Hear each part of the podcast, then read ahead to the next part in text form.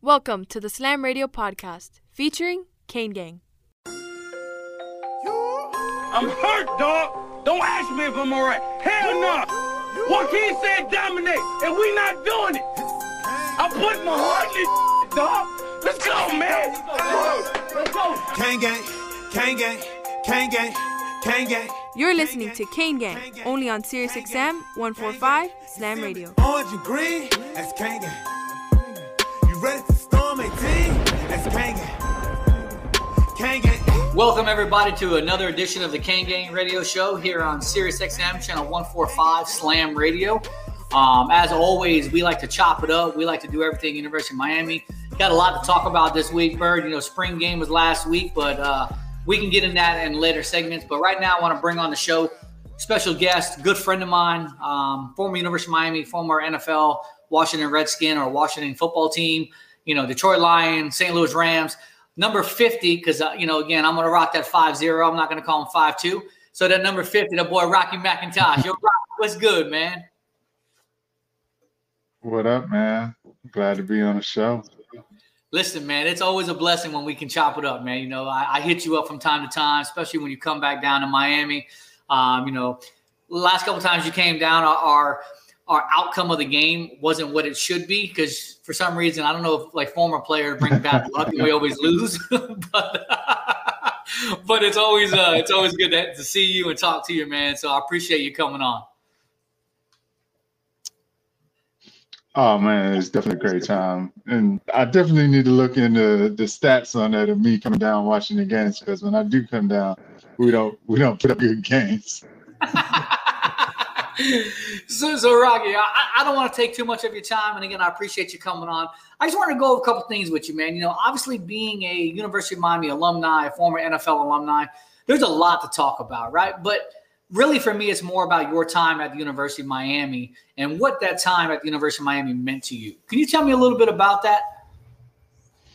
Man, it was just it's growth, man. So now that I got uh, kids and they're getting on that age, 13, 14 ish. So they're getting a little bit serious about sports and whatnot. And I can just think back to those days where everything was just fun, man. Just going out there and just playing and just letting the pieces fall where they are.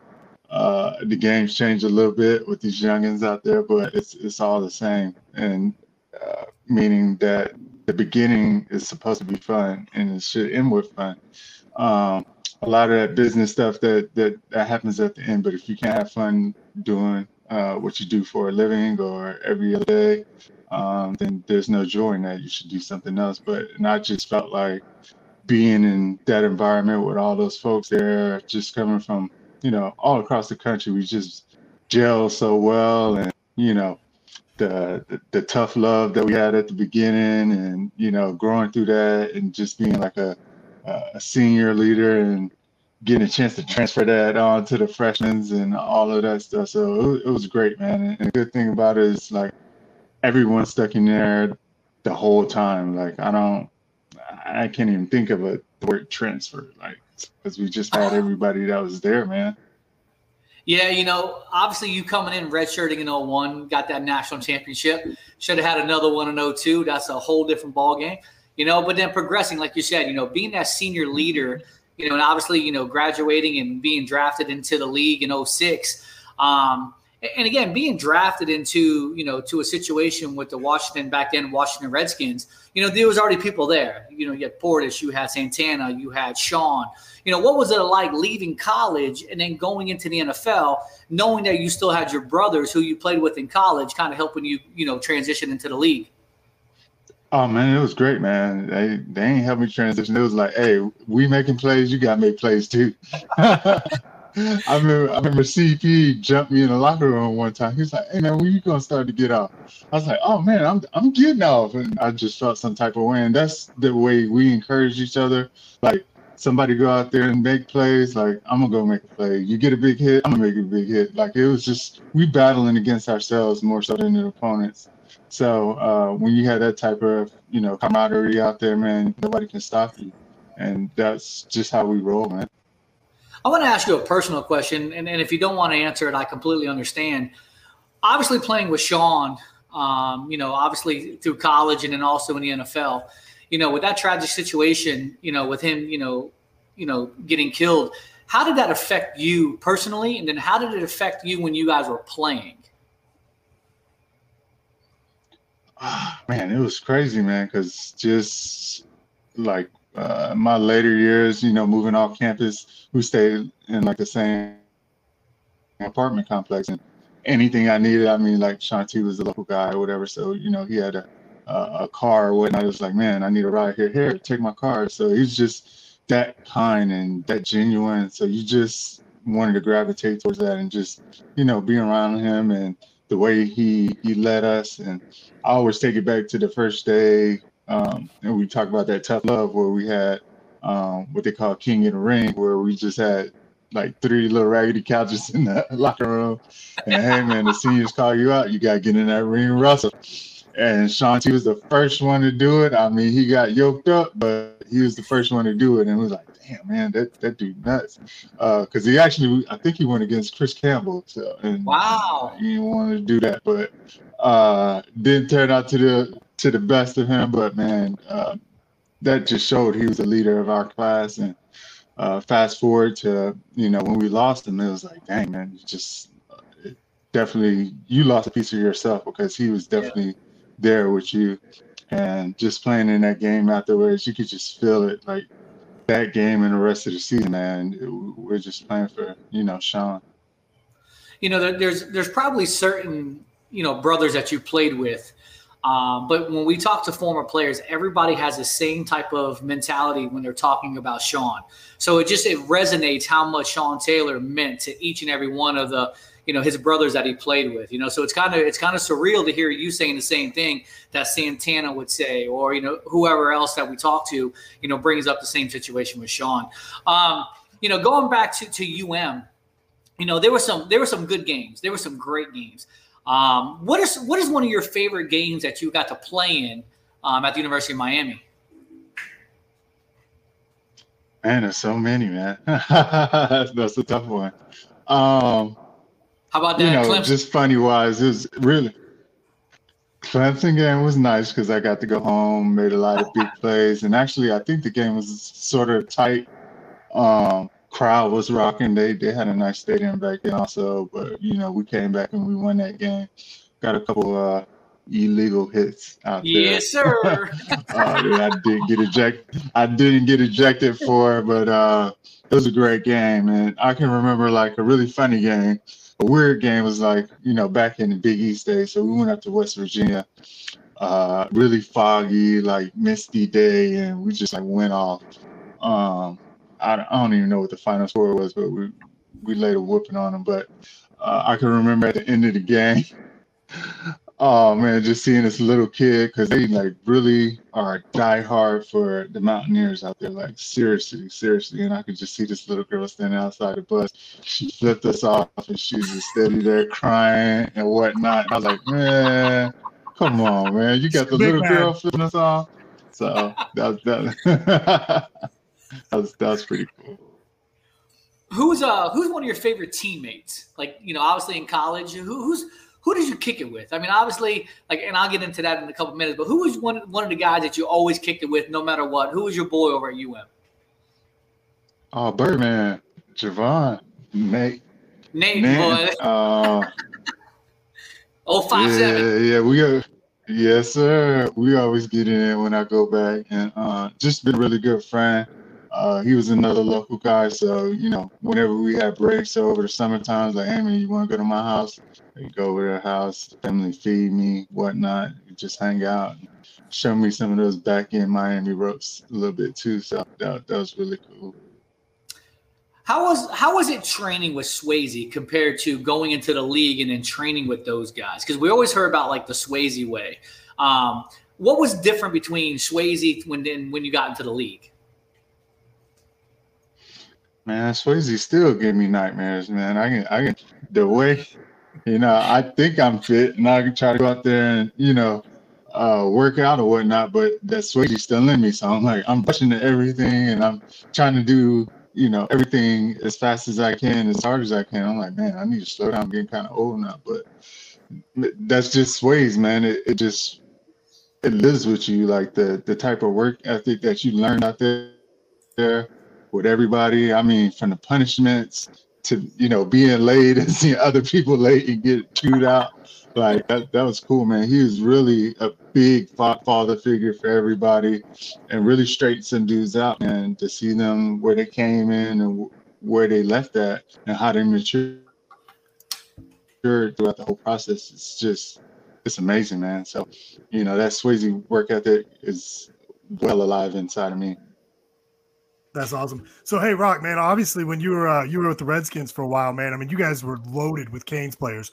What was that uh, that that NFL fraternity or that that you know NFLU fraternity like there in Washington, man? Did you guys uh, you guys let it be known to everybody else in the locker room who ran stuff? Oh man, it's crazy because like you know, we had me, Sean, CP, Santana, and then I seen Brunt. Then I see, I don't know, did Phil come through there? I seen Jamal come through there. Like, we had a lot of dudes that came through there. I was like, dang, man, what's going on? And then, man, we was just out there just having fun. And, and again, it was, I mean, even when we were playing against other UM dudes, it was like, hey man, we're going to go out to eat before, out there, and stuff like that. So that was really cool. Um, we got a chance to hang out. I remember one time uh, Arizona came through, so it was you know EJ Calais back when he was a young boy, and we just all hanging. Yeah, Antra, we all hanging out because you know obviously they're in Arizona, so they had to spend a couple more days on the East Coast. So um, yeah, man, we got to chop it up a little bit. Uh, we did win the game, so that's another plus. yes, sir. Um, I, I, I, do remember that game.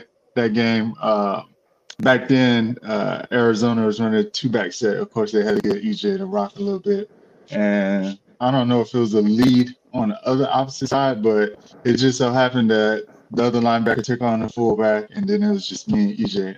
Boy, that thing hurt me more than it hurt EJ. Man, that, that boy is that boy is solid. Yeah. I'm telling you, man. You know, this past week we uh Miami had their annual spring game. You know, um, kind of you know wasn't really open to the public, thing like that. So I, I was able to go. I, I was able to you know get some tickets to go, and I ran into Willie Williams, and man, does he still look like had T Good on the show a couple weeks ago, man, and like you know those guys that you had, like you know you T Good, you know Beason, Willie Williams, like dude, like we don't have linebackers like that anymore. Like, what is the problem? I, I actually because the game was televised, right? On yeah. ESPN. You talking about Springer? Yeah. So I, I did get to, you know, turn it on a little bit. So I got to check them out a little bit, and that's one of the things I noticed, right? So like, we got the D line. I mean, a lot of those dudes they they're about to go make some big cheese right now. Uh, we got uh the back end, I saw some boys thumping, but I'm like, hey man, where the LBs at? How we represent? And I, I don't think I saw a lot. So I'm I'm hoping one of those young guys can step it up um, and just start to make some plays, man, because that's where you know we're gonna win on the defense. It's those guys in the middle. Yep. Man, that's crazy. Bird, you back there? Okay. Um, yeah, something happened, man. I think I had a I had a power failure real quick, man. My, my, all my lights and stuff went out. I'm like, whoa, where'd everybody go? oh, we couldn't even oh. tell them over here. Bro, like it's that's what happens when you live out in the Everglades, man. You never know what you're gonna get out here, man. You know, it's we're in the dirty dirt. I didn't even hear what he was gonna talk about like T Good and Willie and all them guys, man. What I miss? oh. oh man, T Big Willie, yeah. I, I definitely got to go catch up and see him. I think I follow him on the, the gram or whatnot, but yeah, I got to catch up with him. His nickname Pirate. So yeah, he's doing well. Man. He's, he's doing. Uh, yeah, he, he's doing real well. So, so Rocky, um, I want to hit you with some rapid fire questions, man. You know, just something that we like to do from time to time, try to get some personal information out of you. Um, you know, we got about two minutes left before you know we, we go to break or whatever. But uh, so I'm gonna hit you with some rapid fire, nothing hard. You know, just a couple questions. So when you're ready, I'm gonna ask you a few questions. You ready? All right, here we go. Let's go. First one 52 or 50? Oh, man. Five, five two is a murder, man. I, I, I'll take him. oh, you're going five two? Okay, okay. Um, it's kind of an easy question. Jordan or LeBron's? Like, what do you wear? Uh, I got the Jays, man. Story behind that, we had Jason Taylor. Uh, he he was Jordan Brand when he came up with us and was giving us both those of Jordans. I love it. I love it. Um, so I'm not going to mention the Washington football team, but the Rams or the Lions. yep. Who, who you like? Yeah, the Rams. I'm going with them Rams. the Rams or the Lions? Yes, sir. I like the Rams. Rams. The Rams. Okay. Steak or ribs? I've been killing some are hard, steaks lately. the, them, them steak, them steakums, man. I can't, I can't turn that down. All right, so I know you're from Gaffney. You know, you over there. You know, close to uh to Georgia. You know, so peaches or plums? Oh, we peaches all the way there. Oh, bro, you already know, man. Like, yeah, I'm just saying that you already know peaches are where it's at, man. So, um, Bird, you want to you want to fire a rapid at him or no? Oh, you got to throw me on the spot. All right. Um, cookies or brownies? I'm pulling them out of the air here. oh no, no, no, no. I, I, I think I made my daughter pop me a cake just randomly. Just it should be done. So, uh, uh, cookies, definitely. right. All right. Well, shoot, man. Like Rocky, man. I know, I know you. You're busy up there. You got a lot of things going on. You know, your wife, your kids, man, and uh, we appreciate you jumping on here with the Kane Gang for us. Uh, you know, listen, next time you come down, man, make sure we link up again, and uh, maybe we'll go out to dinner, do something, man. But we appreciate you jumping on with us, and we don't want to take too much more of your time, man. So, listen, man, my boy Rocky McIntosh joining the Kane Gang show. We appreciate you guys, Rocky. Always a pleasure, man. Yes, sir. I see you at them tailgates, baby. Oh, you Yes, already know, man. all right, five, all right, five. Oh, listen, you take it easy, man, and we'll chop it up later on. Yo, what's up? Baby, let's go. This is Tua Tagovailoa. Yo, Sway Calloway. This is Spice Adams. This is Michael, the playmaker everything. What's up? This is Gronk, and you're listening to Slam Radio, Sirius XM. Yeah. There are everyday actions to help prevent the spread of respiratory diseases. Wash your hands. Avoid close contact with people who are sick. Avoid touching your eyes, nose, and mouth. Stay home when you are sick. Cover your cough or sneeze. Clean and disinfect frequently touched objects with household cleaning spray. For more information, visit cdc.gov/covid19. This message brought to you by the National Association of Broadcasters and this station. Good morning, amigo. Hey man, if, look, if they pick up Tuanigamanuolepola too, I'll, I'll be fine with him. But I'm just looking, I'm, I'm looking at the different angles. It doesn't. You I don't call know- him that. I call him Tunga I Vailoa. don't know if they're Whatever you want to call him. Listen, I don't know if they're 100% sold on Tuanigamanuolepola. Tunga Vailoa is the next quarterback of the Miami Dolphins. How can you get that name so perfect? Tuanigamanuolepola. Tua? I can't do it. I'm done. Tunga Vailoa. Tua Nigga Manuel Apola. Tunga But Vailoa. Tuanigamanuolepola. Tunga Vailoa. Tuanigamanuolepola. Tunga Vailoa. See, that sounds much better that way. Good morning, amigo. Weekdays, 7 to 11, only on SiriusXM 145 Slam Radio. We'll be back with Kane Gang on Sirius XM 145 Slam Radio. I'm Andrew Saul, Commissioner of Social Security. I'm here to warn you about telephone scammers pretending to be government employees. Some of these scammers may say threatening things like you will be arrested if you don't make payments or provide personal information. Do not fall for these tricks. These calls are not from us. Real Social Security employees will never threaten you for information or money. If you receive a call like this, hang up. Never give the caller your personal information, like your Social Security number or bank account, or send money in any form cash, gift cards, wire transfers, or prepaid debit cards. Report the call to our law enforcement arm, the Office of the Inspector General, at oig.ssa.gov. Share this information with your friends and family. Hola mi gente, ¿qué tal? Les saluda la diva, la potra, la caballota, la reina y mi queen. Un saludo a mi gente de Slam Radio. And now we're back with Kane Gang on Sirius XM 145 Slam Radio.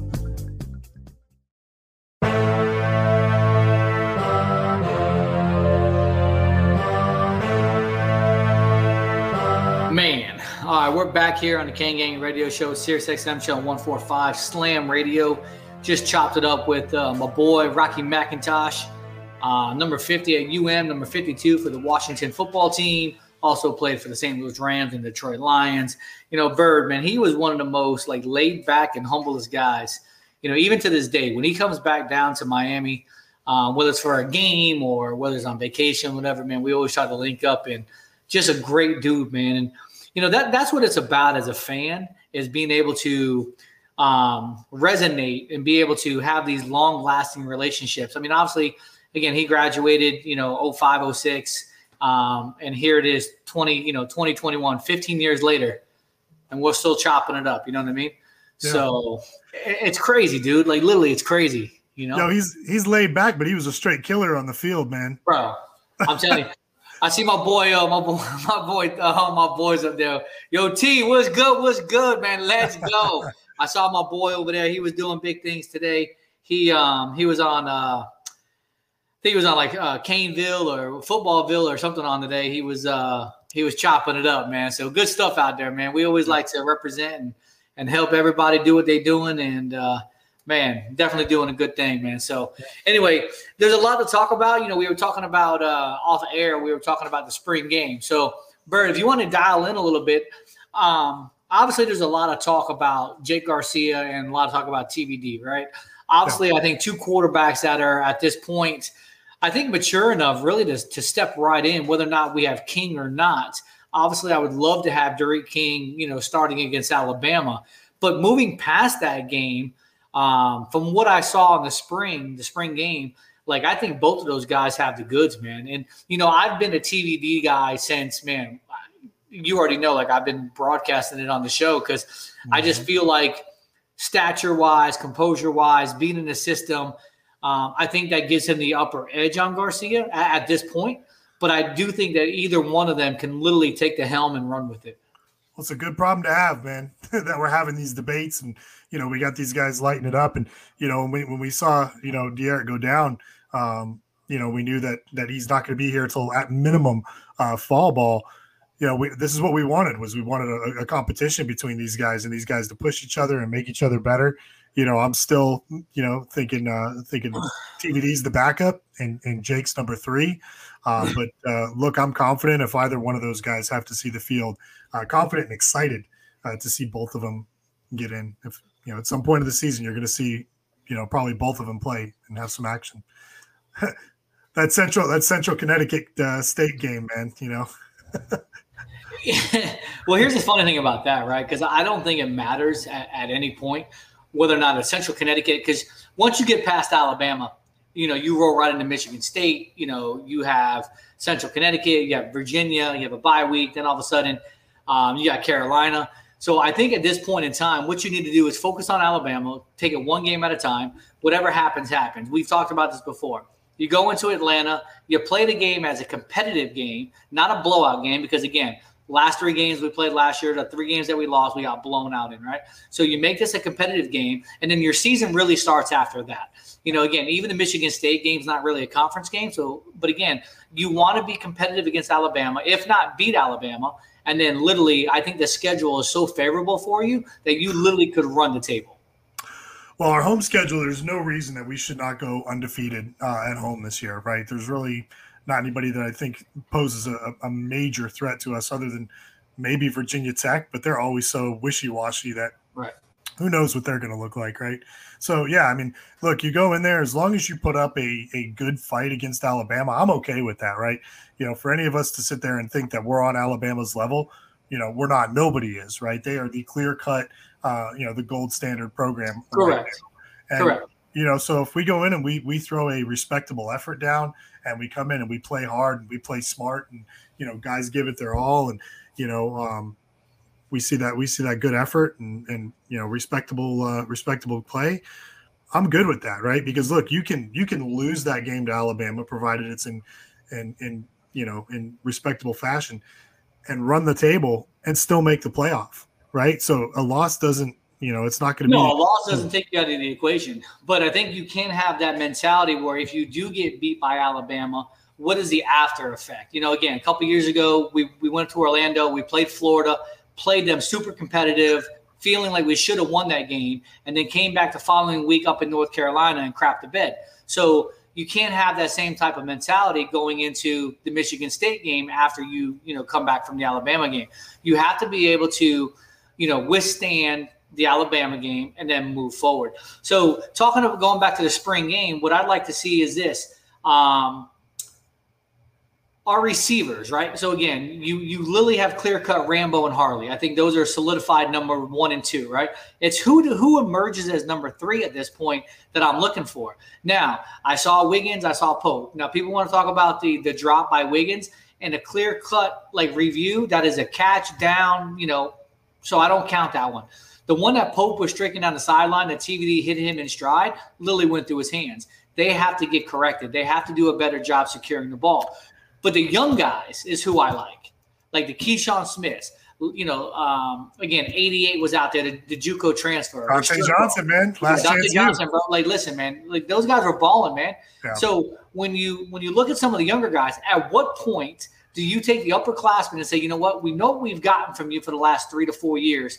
We're going to go with the young guys. So, Bird, tell me what you think about that. Well, you know, we were we were talking earlier today, and uh, you know, and I told you it's a gut feeling, and I don't have anything to base this on, right? But I will be surprised if Mark Pope's on the on our roster come the first game of the year, man. Um, you know, he didn't do himself any favors in, in spring and in the spring game and whatnot. Um, you know, like I said, man, I, I would be very surprised if he's uh if he's he's on that roster. And look, you know, I will never I'll never bash one of these kids or anything. You know, I, I just I hope he finds the right situation for him because here, like, you know, there's just been way too many drops the whole time through it, man, and uh, it's got to get corrected. And um, you know, look, I was in his corner to be one of the starting wide receivers this uh, this season coming up, but uh, you know, like we said, it has not done himself any favors.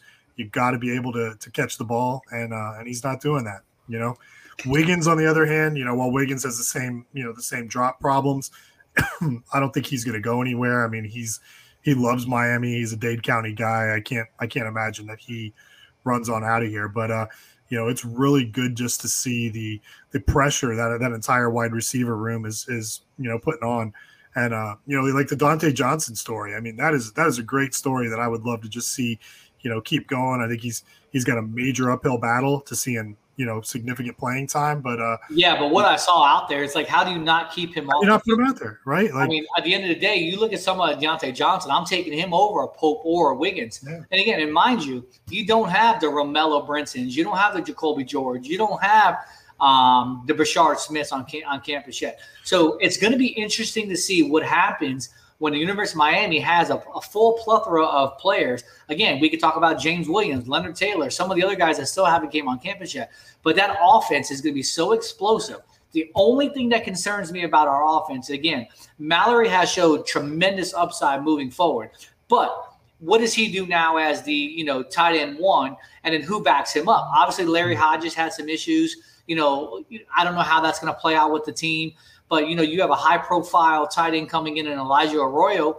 Does that benefit? So uh, you're running you're running Mallory and Arroyo, and again, some of the guys that played in the spring game, they've looked pretty good too. You know, the tight ends that were out there as well. So you know, I think the offense should be very, very well moving forward. O line to me looks looks solid. Again, they're playing against Miami's defensive line, so I'm not really saying that we're bad at D line, but the offensive line actually looked really good. And and having the depth, the Isaiah Walkers, the Jalen Rivers, the Jared Williams, you know, like we're finally starting to get that depth. We have Ryan Rodriguez, you know, you have Baby Seymour. So you're finally starting to see the University of Miami be able to build depth, and that's what we're going to need moving forward.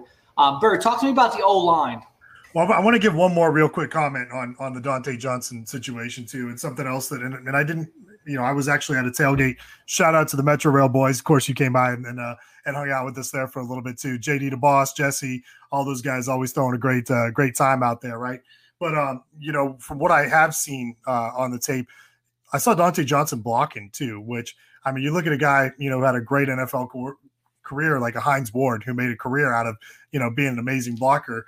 Um, you know, that that goes large, right? So, you know, if Johnson's doing stuff to put his way onto the field, so be it.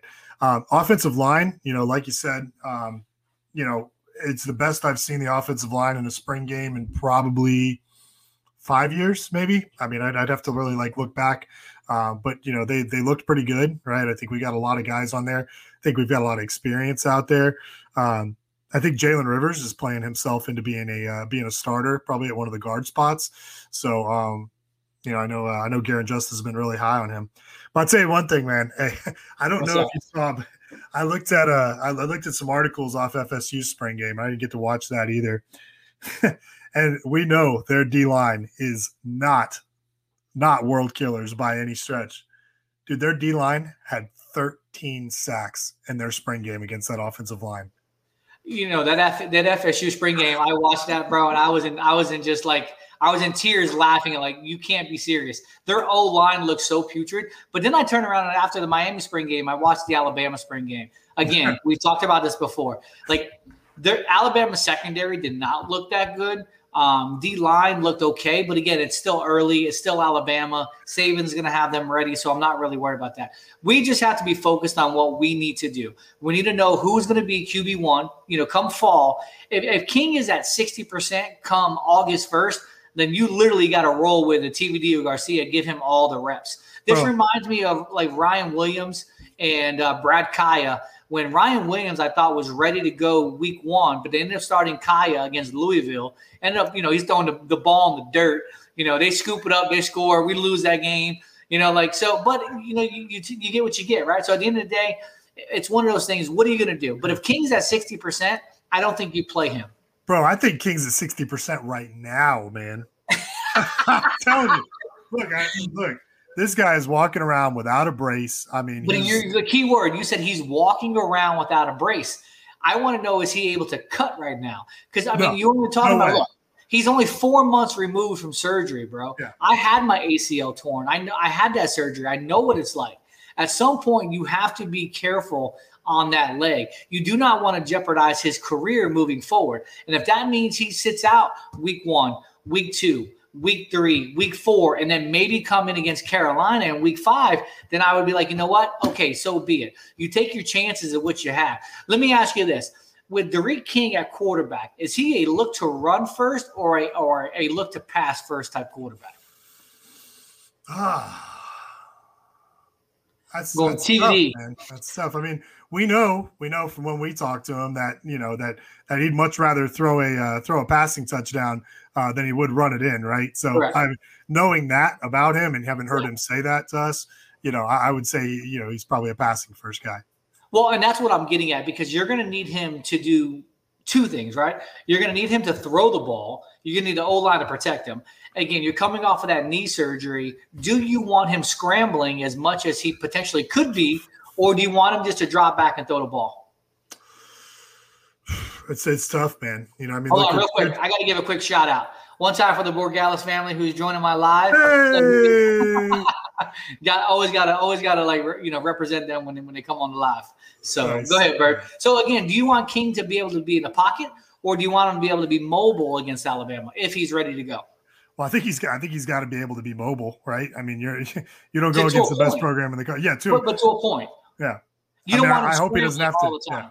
I hope he doesn't have to run out there and uh, you know and, and be running for his life out there. But I mean, you are going against the number one program in the uh, in the country, so But you know, I don't want him to end up like another like uh, Deondre Francois, who again Alabama was beating Florida State a few years ago, like three minutes to go in the fourth quarter. Why he's still in there? They're down 24 points or something, and then he blows his knee out, right? So that's what I'm looking at. Is Miami going to be precautious as far as when he's going to be ready to play? So I would just say this: if if he's at 65, I- I'll throw a higher number. If he's at 65, 70 percent come fall camp, do you roll with D'Eriq King or do you start? Do you literally go TVD or Garcia moving forward for game one? Yeah, I roll with them, man. I roll with them if if he's comfortable and the doctors are comfortable. I roll with them because one thing that that we know about this school and this program, they are always going to err on the side of of the player's safety, right? Um, Right. You know, we've seen that with with with situations like with the Malik Young thing, right? Um, you know, with Avantae being held out, with uh, with Amon Richards. Like, you know, they're not gonna they're not gonna do the varsity blues and you know stick a shot in them and uh, Yeah, you know yeah. and tell them No, to get back not. out there, right? So look, if if if if DC, I mean, look, it to me, it's it's it's all on D'Eriq. If he's comfortable, he feels right. He knows his body better than anybody else.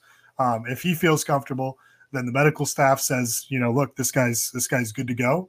Um, then I'm with it. But if for some reason his health is in question, or you know, there's a risk And of him reactivating him, He's going to be the only one that's going to know whether or not medical staff is going to do what they're going to do. They're going to test him. They're going to run him. They're going to cut him. They're going to do everything they're supposed to do to get him potentially ready to play. You know, come fall camp. But he should know his body. If he feels something in that leg, he feels something in that knee, and he knows. And I think he's smart enough to know that hey, I'm not 100%. I'm not 90%. I'm not 80%. Hey, coach, hold me back for a week or two. There's no there's no reason to risk getting hurt and then losing potentially your whole last season and potential future, you know, Yeah. moving forward. yeah. And then look, seeing one of the young guys get out there and and, and sling it, right? I mean, I'm for it, man. Look, you know, you and I are going to be in those stands in Atlanta, no matter what, bro. Bro, I'm, I'll be live in Atlanta. Listen, we're gonna roll up to the A on Friday. We're gonna chill with, with Melvin Bratton. You know, Yep. we're gonna link up. We're gonna do some stuff out there. Get ready for that game on Saturday. And listen, man, win or lose, man, I'm gonna rep that orange and green regardless. But you know what? Them boys need to know that, like the boys from the 954, the 305, the West End Zone, we're coming up there. We're gonna support them. I don't know where we're sitting at, but we're gonna be up there supporting them somewhere. I don't care if I'm like the last row, and, and but that I'm not literally gonna be in the last row, but I'm gonna be up there supporting these dudes. You know, representing them. You know, and moving forward. So, Bird, real quick, man. I know we got to catch a break. Yep. So let's go do this. You guys are listening to the Kane Gang radio show here on Sirius XM channel 145. Um, again, if you can't catch us on Sirius XM, you can catch us on Spotify. Just look for uh, Slam Radio, look for Kane Gang, and uh, we'll be good to go. So, Bird, we'll uh, be back in a minute. And uh, so, all you guys listening, peace. Hey, look what I found. A radio. Radio. This is Sirius XM 145 Slam Radio. There are everyday actions to help prevent the spread of respiratory diseases. Wash your hands. Avoid close contact with people who are sick. Avoid touching your eyes, nose, and mouth. Stay home when you are sick. Cover your cough or sneeze. Clean and disinfect frequently touched objects with household cleaning spray. For more information, visit cdc.gov/covid19. This message brought to you by the National Association of Broadcasters and this station. We are strong, we are resilient, and we will get through this together. But these are stressful times, and it's important to also practice good self care. It's normal to feel overwhelmed, anxious, or afraid, but there is hope. Reach out to someone, connect with your friends, stay in touch with your community, and know that you are not alone. Learn more at wearebroadcasters.com slash hope, furnished by the National Association of Broadcasters and this station. Good morning, amigo. But you see, it's a bad idea to do oh. that. I didn't Bro, cry during the talk. Good thing, good thing you're gonna be home today, so nobody can see you cry. But I was fine. I didn't even cry. I was like good. No, but the silence afterwards is enough, and then Oh, you that's give me me that puppy look. back. You get that puppy look you have. I'm just holding it back a little. Give me a Good thing little nobody can see you credit. crying tonight. I'm fine. Stay home, privacy of your own home. Watch it on Zoom. You, know, you can be a Richard sometime.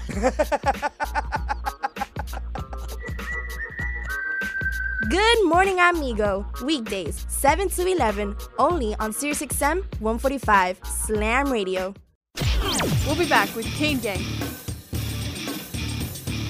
on Sirius XM 145 Slam Radio. Social Security is with you through life's journey from birth to retirement. As your life changes year to year, so do your needs. For over 80 years, Social Security has helped to meet your needs and is committed to improving access to the services that make a difference in your life.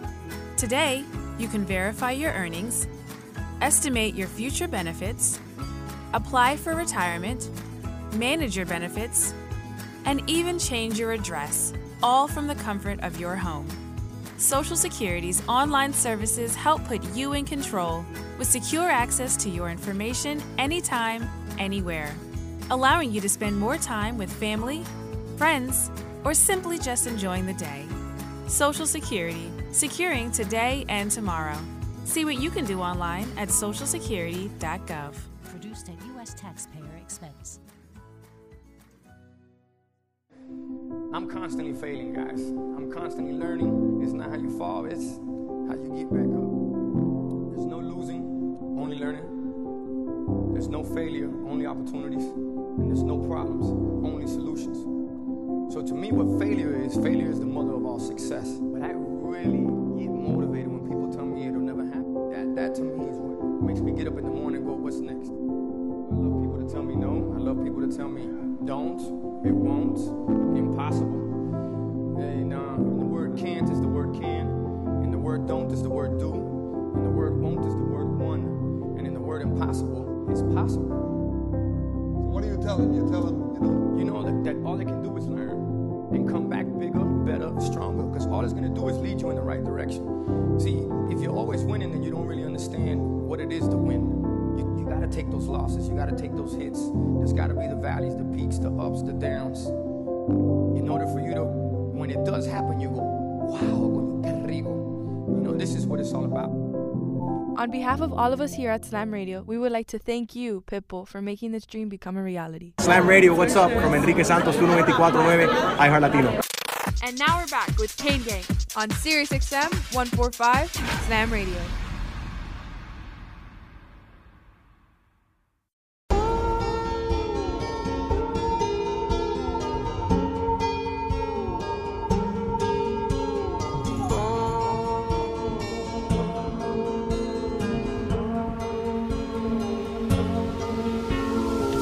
All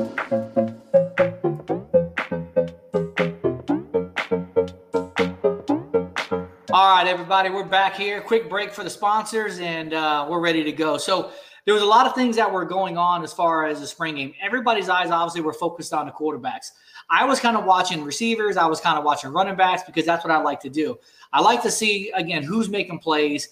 O line looks solid. Receivers were suspect, you know, up to a point. Um, but what I really like to do is I like to watch that defense. I wanted to see how the defensive line was going to look. Obviously, you're losing Jaelan Phillips, you're losing Quincy Roche. Uh, Rousseau opted out. So what happens is now you got filling guys who, again, if they can give me 60%, and I'm using this number kind of loosely, if they can give me a 60% production of what Quincy and what Jalen gave me, I'm going to be really, really happy moving forward. Again, you have guys who are unproven. You have DeAndre Johnson coming from Tennessee. I don't know exactly what he can do. Now, you played in the SEC, but that doesn't mean anything. You just played in the SEC. I want to see like legitimate ballers. Again, Zach McCloud, I thought had a tremendous spring game. Like he literally got up the field, was right there. If there's live contact on the quarterbacks, I think our quarterbacks would have got destroyed. Elijah Arroyo, uh, Elijah Roberts was all over the backfield when he was in there, bro. Like he Right. literally could have crushed the quarterbacks. So again, a lot of We, people. we gotta give a, we gotta give another shout out too to George and Shonda Roberts. Oh, And I love it. Every, hey, every time they put a highlight up, you know, and I love it. Miss Shonda Oh, always puts up. quarterback. Hide your Hide your quarterback. Yo, she was Bro. all over it. She said, hide your quarterback, hide your receiver, hide your O line, hide them all. bro i'm telling you like so these are the type of things that i want to see moving forward is how is our d line going to progress right because at the end of the day without a solid d line and i'm talking about across the board between tackles and ends you need those guys to be able to take on the guards take on the center take on double teams and allow your linebackers know to free reign to roam Corey Flagg, I think, is going to be a special player at the University of Miami. Um, I think he has the goods. I think he has the motor. Um, no disrespect to uh, Waymon Steed, Bradley Jennings. Um, but again, I think it's time for the younger guys to kind of step up. Um, Tyreek Austin Cave, I think, could be phenomenal. The D line, who I'm really interested in seeing, is like Harrison Hunt. I want to see what he can do coming off the ball, can wreak havoc.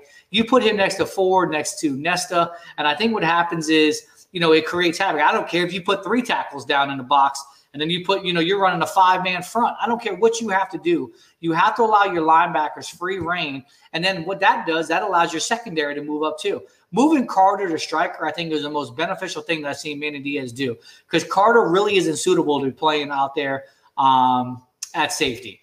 He's not. That man's been a striker his whole career, and he's been playing safety. All right, hold You on. So, Bert, I I got so someone says on my live they want to ask two questions. Yo, Sean, give me the two questions. Number one, he said, "Do you think Nesta will have a monster year?" So, Bert, I'm going to ask you this. This is from Sean. Do you think Nesta will have a monster year? And two, um, do we need a, a portal linebacker ASAP? Uh, yes and yes. you know, here's the deal. You know, Nesta, um, he's he's shown flashes of it, right? He's got the attitude. Uh, you know, I think he puts it all together this year and uh, has a special year for us, right? He's kind of the the heart and soul and energetic leader. Uh, and then, you know, the, the transfer uh, linebacker, you know, there's a lot going on with uh, Juwan Mitchell from Texas Correct. right now. The guys, the guys mentioned us uh, a lot as well. I mean, this is a guy who's got over 100 tackles for his career. Uh, I think he's got three sacks, a fumble recovery, uh, a few passes defended. Um, so this guy's a big time player who was, I think he was Texas's leading tackler last year. So, um, you know, look, I'm, I'm all for this guy bringing in a veteran linebacker to go in there. And, uh, you know, I'm a huge, huge Corey Flag fan. I mean, that's who I was, you know, looking, uh, you know, was really watching for in the spring game. Um, Yeah. You know, I think he's going to be special here. Uh, but you know, look, he's still in the process of developing. So if a Juwan Mitchell can come in and you know show Maybe Corey he can be a mentor stuff- or a tutor. You know what I mean? As far as, listen, there's nothing wrong with having senior leadership and being able to teach the younger guys. But Yeah. you want to teach the guys with the right way, right? You want to, you have to have the right mentality. You have to have the right attitude. And I think a lot of the players need to ma- maintain this type of attitude um, as far as getting back to the old Kane type mentality. And Melvin Bratton said it best, man. Like either you want to or you don't want to. You know, I used to always enjoy watching, you know, the older games. And like Melvin brought up, when they were on defense, the whole offensive team was out there on the sideline watching the defense, cheering the defense on. Vice versa. When the offense was on the field, the defense was up there. Now, again, I know you got to go through your checks. You know, you want to make some, you know, adjustments with your coordinators and things like that. But man, they need to be up there supporting the offense, and the offense needs to be out there supporting the defense you know, you know who really impressed me, who who I thought like actually had a really good spring game was Cam Kitchens. You know, you look at the secondary, someone like Cam Kitchens, Avantae Williams, you know, obviously Bubba was out. Gurvan Hall really, I think, needs to turn that page and literally just have a breakout performance. It's been long enough to where I feel he actually has to step up. Um, so someone has a great question here. Um, who will have a better year, Keontra Smith or Sam Brooks? So I was actually going to talk about this in a minute. I think moving Keontra from striker to linebacker was a beast move. The kid has the instincts. He's got the speed. He can definitely Yeah. run. I don't know what's going to happen with Sam. I, I- feel like Sam is kind of one of those. I don't want to say like lost pieces right now, but man, he needs to. He just needs to stay healthy and be able to play. But Brooks is definitely a baller when he's on the field. Yeah. You know, so and it's a good again, like you said earlier, it's definitely a good problem to have when you have the depth that you're having now. Now moving Keontra to linebacker with Flag, if you can get this portal, you know, transfer guy coming in, Sam Brooks, Tyreek Austin Cave, you have, you know, Bradley Jennings, Waymon Steed. So now you got depth at linebacker, and I think that's going to be interesting to see how that plays out. Um, but again, I think those two players are going to be interchangeable between Keontra and Sam. Um, but that's definitely a good thing to have. As far as the secondary goes, like to me, like Corey wasn't on the field on the spring game, but to me, I think I think Tyrique Stevenson and and Corey Couch are your two corners. Uh, unfortunately, starting right now, I think Al Blades should get that that start. Um, I just don't know how he's going to transition. If he's going to put the weight back on, you know, how is he doing, like health wise, things like that. If Al Blades is healthy, I think you go Al Blades and Tyrique Stevenson. I think Te'Cory really should be playing the nickel or the dime. Um, and again, DJ maybe comes as your third, you know, corner, you know, per se. Um, but that's going to be a, definitely an interesting thing to see what DVD and T Rob, you know, how they handle, you know, that situation. What's your take on the on the on the corners, Bert? Yeah, no, so I, I totally agree with that. I mean, with the, you know, I've always been a big Blades fan. Uh, I think Stevenson's clear cut number one guy though. Um, Corey Couch, I mean, that's your that's your nickel guy. I mean, he's your prototypical nickel back, just like uh, you know, just like Bandy was when he was here, right? I think they're a lot of the same player, except except I would I would argue that that Couch's uh, skills of defending the ball are probably better than Bandy. I mean, every time you look at somebody throwing on couch, he's always between the receiver and the ball, and he always gets his hand up. He always turns his head, does you know basic things that he needs to do as a uh, as a cornerback out there. Um, you know, one guy that I do like that I don't think gets a lot of credit, but he always kind of has been coming up anytime he's getting an opportunity is Marcus Clark. I'm Correct. really interested. I'm interested to Even see. Even Isaiah Dunson. I mean, Clark Dunson. Like, Yeah. So, so again, so let me ask you this, Bird. Let me let me ask you this: If you were to have to name your starting secondary today, with with who's coming in, who's there, do you want me to go first, and I'll name my I'll name my my four secondary. Yeah, go ahead. So if this is me, this is just me. I'm not a coach. Don't know anything going on. I'm going Bubba, James Williams, Stevenson, and Blades. That would be my starting secondary against Alabama. So, so to me, I mean, look, I'm I'm as big a James Williams fan as anybody, but I mean, you know, we got to see what he gets in here and, and does, in my opinion, man. You know, so like let, let me ask you this: oh, give me your give me your four, and then I'll, then I'll I'll, I'll uh, rebuttal it. So all right, so I mean, I you know, like I just said on the on the on the, the corners, right? I got uh Stevenson and Blades, Yep. uh, with Couch playing the nickel. You Yep. know, Bubba's obviously uh, the Mhm. starting, you know, one of the starting safeties. And you know, as much as I'm eating my words on Avantae Williams, you know, because I thought the kid would never play here. You know, uh, everything that you're hearing out of camp is that this kid's balling. So look, uh, you know, if uh, if it's if it's Avantae and he's out there winning it, uh, I'm all uh, I'm all for it. But uh, huge James Williams fan. I think he's got a a ridiculously bright future here. Mhm. Uh, I just got to see him get in, and you know, if he comes in and has a huge fall and he's making plays and he's making highlights, you know, look, I got no problem with the true freshman being back there. I mean, again, you can almost, and, and I hate to even put this in the same sentence, but he can end up having the same frame as two six, and I mean, and that's saying a lot, right? But how do you keep somebody like that? I mean, you're talking about the number one overall safety in the country, five star recruit. How, and again, we haven't even talked about Leonard Taylor, but how do you literally, who was the number three overall player in the country? Like, to me, I, I, I I've seen what I've seen from Gurvan, right? I've seen that, and I'm not taking anything away from Avantae, but I don't think Avantae has a skill set as like a James Williams. So to me, Oh, yeah. if, if I know that what I can potentially get out of James Williams over someone who I've already seen in Gurvan for the last couple, and again, no disrespect to Gurvan, I might just go with the younger guy and go Bubba, James, Blades, and Stevenson with Te'Cory as my nickel. So so here's my thing with James, right? And and like I said, I mean, I'm I'm enamored with the kid. His tape is unreal, right? The one thing, man, is that he really bounced around from a lot of programs. And I think when he was at Western, like, you know, he, he just wasn't able to be in a program for a long time that really focused on his physical development. Yeah. And the kid's really skinny right now. Like that's the one thing when you look at him, right? So Okay, but if he comes in, let me ask you this, Bert. If he comes in at 185, 190, I mean, what is he? He's probably 165, 170 right now, right? I'd have to go back and look. Yeah, I mean, it's, it it's might tough. be 175. He just he just looks really skinny, and I mean, But, but, but you know, again, you're, you're looking at yeah, and you're looking at it from like a TV perspective as well. You're not really getting the full angles on what he's weighing, right? Yeah. Um, but I think if that kid can can literally get up to about 185, 190, you know, come come opening game, you know he's going to get on the field, right?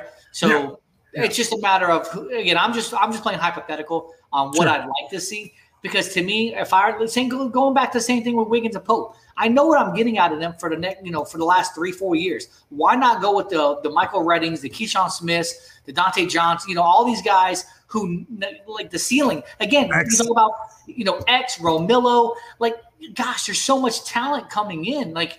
It, it's going to be crazy to see all this, and it's finally it makes you excited to be a University of Miami fan again.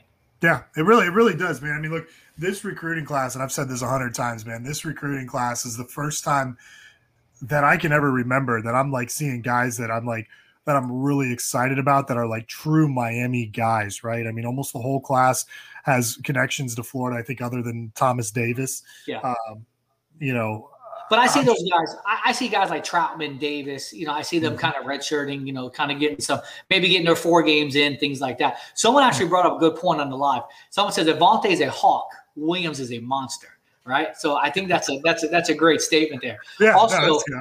also somebody just uh, mentioned too, like Keyshawn Washington, bro. Like you talking about somebody who's a headhunter right now. Listen, I'm all about being a headhunter. Just don't hurt your own players. I mean, at some point you got to scale back a little bit. And listen, I, I know you're trying to get burned, but you can't do it against your own teammates, man. He literally tried to take Dazzling completely off the radar.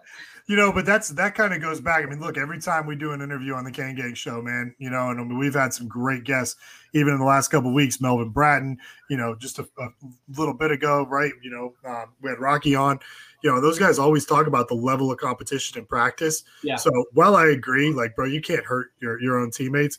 Like, I do kind of like to hear some of that some of that dog in there and in, in, there, and who's, who's like click clack, right? Like I, I, like that, man. I'm I'm with it. So yeah, no doubt. You know, as long as nobody gets hurt, right? Uh, you know. Well, and that's the thing, right? Like you want to you want to play you want to play aggressive, you want to play physical, but you have to play under control as well. You know, because again, you don't want the Amari Carter's, you know, targeting, targeting, targeting goals. Again, you got to play smart. You got to play. You know, I don't listen. Fast and physical, I'm all for it, but play smart. So That's question question for you. So you know, I know we're we're, we're both big fans of the Amari Carter move to striker. Do you think that this helps or hurts him with the targeting calls? Playing I, down lower. think, I, I think it, it helps him because again, You know. now he's not freelancing and looking for the big hit. Because it's a little bit different, like when you're like coming up the middle, trying Mm-hmm. to take on a running back. Then you know you're sitting there at safety, waiting for a receiver to come across the middle, and you're low on your shoulder. Um, you know, one name that we haven't talked about that, as far as linebackers, and I think he gets lost in the equation is is Avery Huff. Like I'm just, I'm just curious on to think about that. Like, like there was there was someone had mentioned a while. Someone had mentioned that he was moving to striker. Like I don't see that happening. Like I just I, I don't see that. I see he's just a standard linebacker. Yeah, But I he think seems to he seems to be in the linebacker depth right now. But uh, Yeah. Yeah, but he's another name that I thought had a lot of potential, and I just don't understand why he can't get on the field more.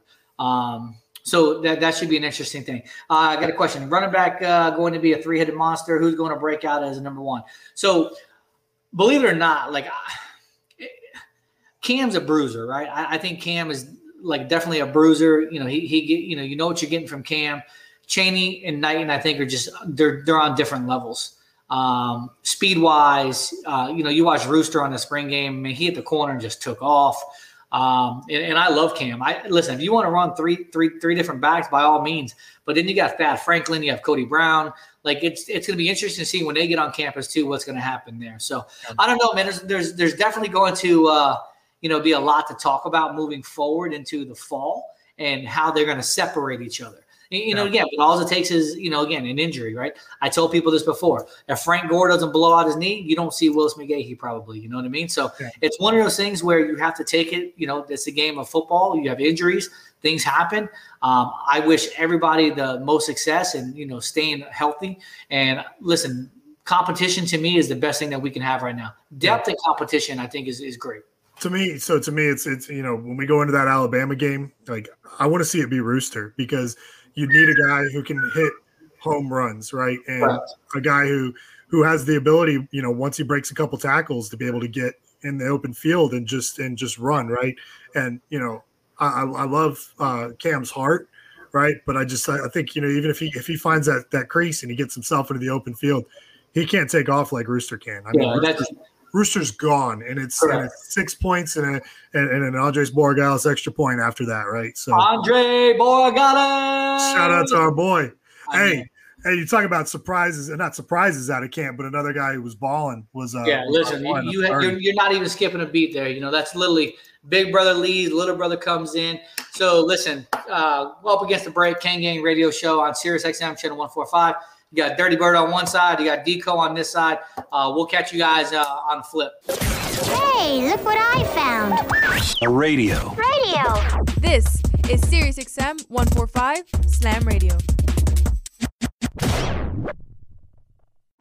There are everyday actions to help prevent the spread of respiratory diseases. Wash your hands. Avoid close contact with people who are sick.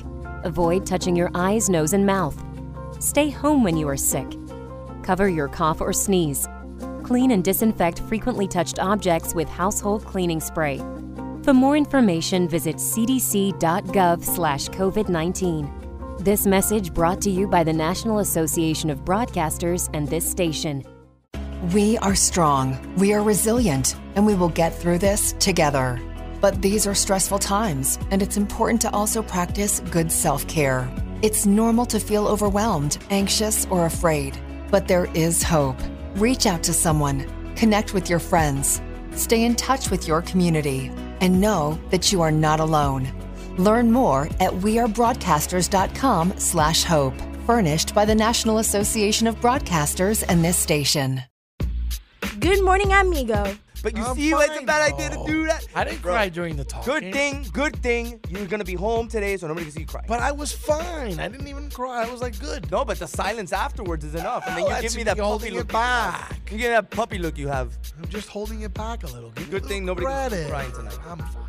Stay home, privacy of your own home. Watch it on Zoom. You, know, you can be a Richard sometime.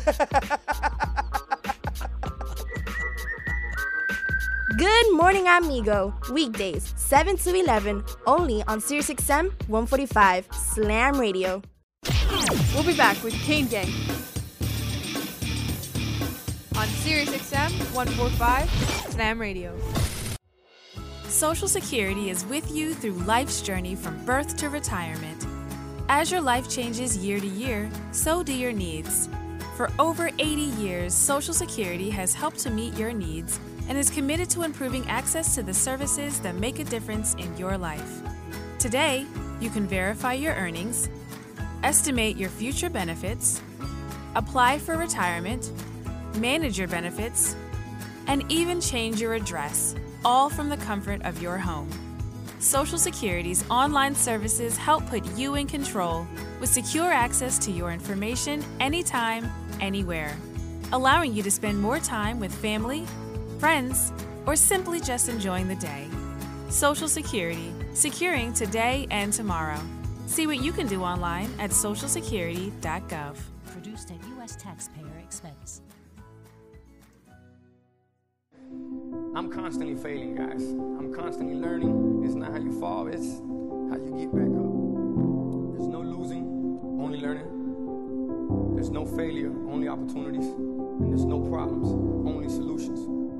So to me, what failure is, failure is the mother of all success. But I really get motivated when people tell me it'll never happen. That, that to me is what makes me get up in the morning and go, what's next? I love people to tell me no. I love people to tell me don't, it won't, impossible. And uh, the word can't is the word can, and the word don't is the word do, and the word won't is the word one, and in the word impossible is possible. So what are you telling? You're telling you know, you know that, that all they can do is learn and come back bigger, better, stronger, because all it's going to do is lead you in the right direction. See, if you're always winning, then you don't really understand what it is to win. You, you got to take those losses. You got to take those hits. There's got to be the valleys, the peaks, the ups, the downs. In order for you to, when it does happen, you go, wow, rico. You know, this is what it's all about. On behalf of all of us here at Slam Radio, we would like to thank you, Pitbull, for making this dream become a reality. Slam Radio, what's up? From Enrique Santos, 1249, iHeart Latino. And now we're back with Kane Gang on SiriusXM 145 Slam Radio.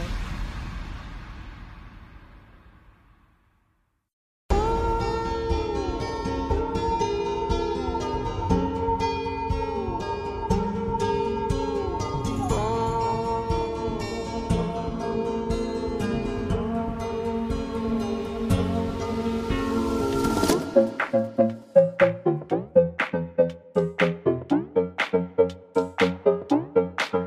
everybody back to another edition of the Kane Gang Radio Show. Here it is, our second hour. You know, we're pumping through. It's uh, been a good first hour. Been a lot, lot to talk about. Rocky McIntosh, um, obviously the spring game.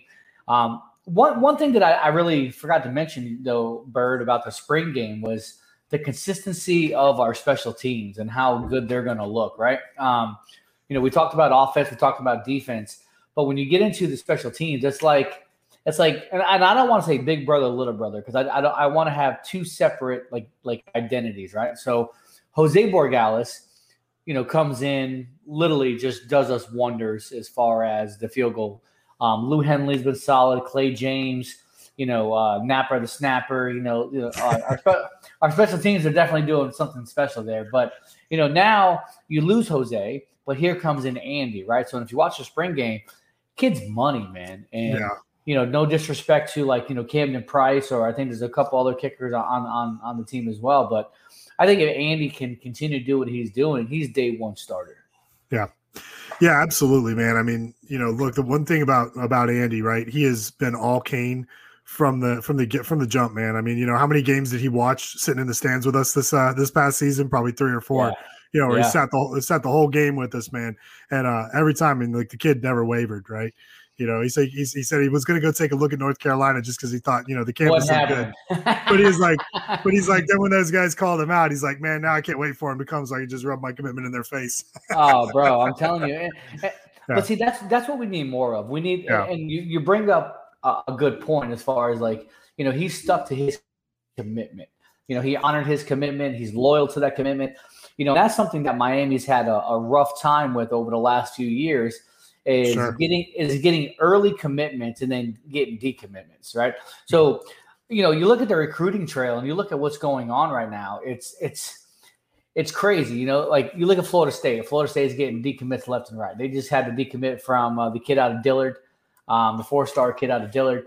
Um, and again, Ni- like- Nijak, Nijak Lewis, I think his name is Kelly, no Or Kelly, Nijak Kelly. Yeah, yeah, yeah. Kelly. I can't pronounce his first name, so I Mhm. apologize if he's listening and I butchered it.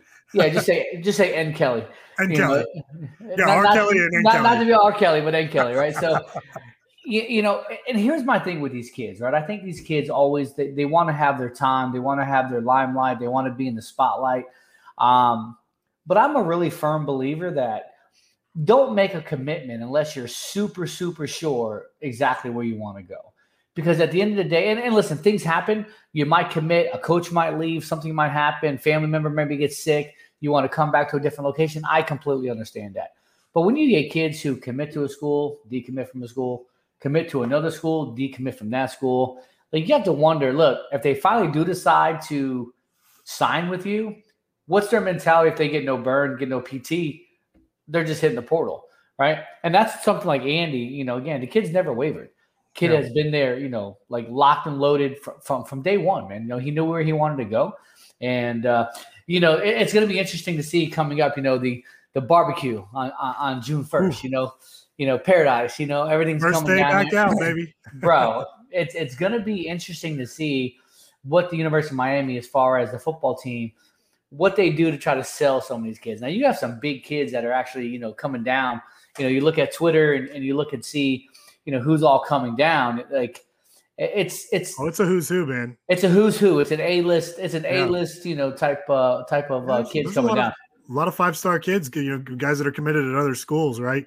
You know, like uh, like we say about you know the Florida State thing. Like, you know, I look at them right now, and they're basically doing the same thing that we were doing before, and we were getting burned on. Just taking anybody who'll commit to you, Yeah. right? We'll, we'll work it out. Hopefully, they stick. If they don't, we'll we'll you know we'll uh we'll Fill in the them. pieces. Yeah, fill in We'll the fill pieces afterwards. you know, and uh, they're they're gonna get burned with that, man. You know, like like the Sam McCall kids coming out, uh, you know, to the to the barbecue. Um, you know, I will say one thing though that I'm I, I, I am, you know, not not to get like too over on a recruit or anything, but uh, that kid Travis Hunter that they have committed. Have you watched any film on that kid, Bro, you mean FSU? Oh, Yeah. stud, bro. dude? That that kid's film.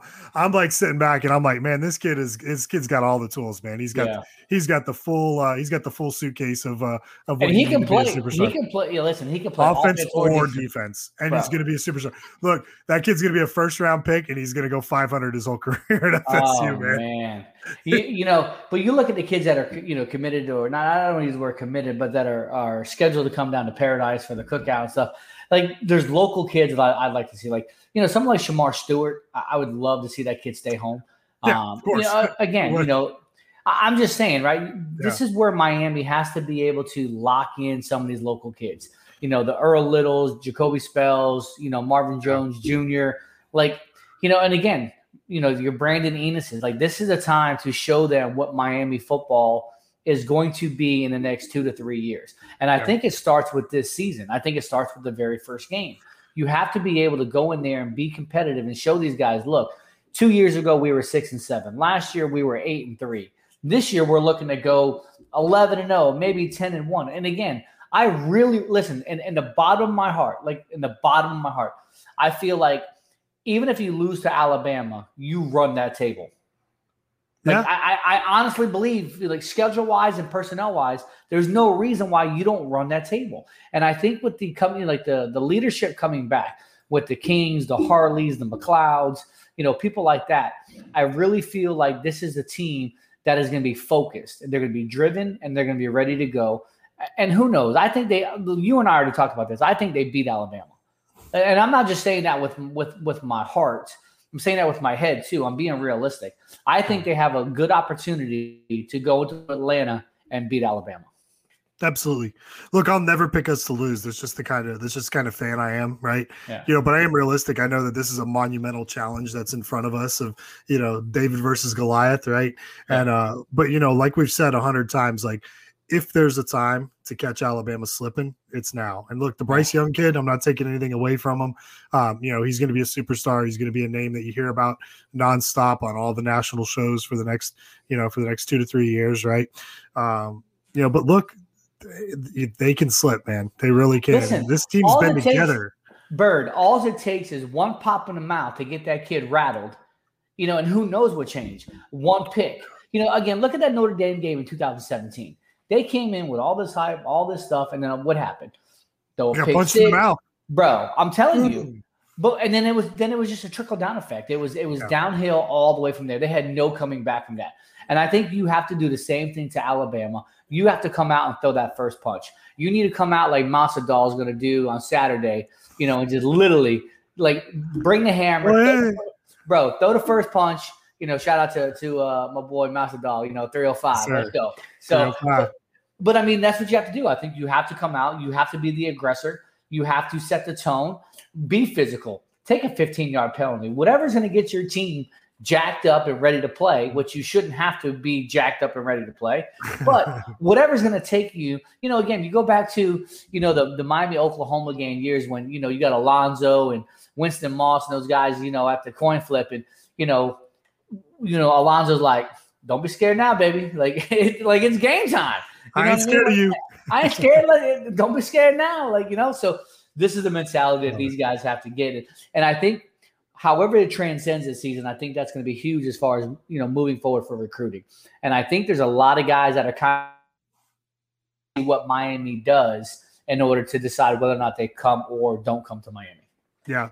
You know, there, there, there's been some, and not much. I'm surprised there's actually not more, but chatter about the fact that Jacurri Brown is our only commitment at this time. But, like, look, to me, I, I love it because, you know, if you look back about probably about 12 to 16 months ago, you know, there was a lot of stuff that Manny put out that said, look, we're changing how we do recruiting.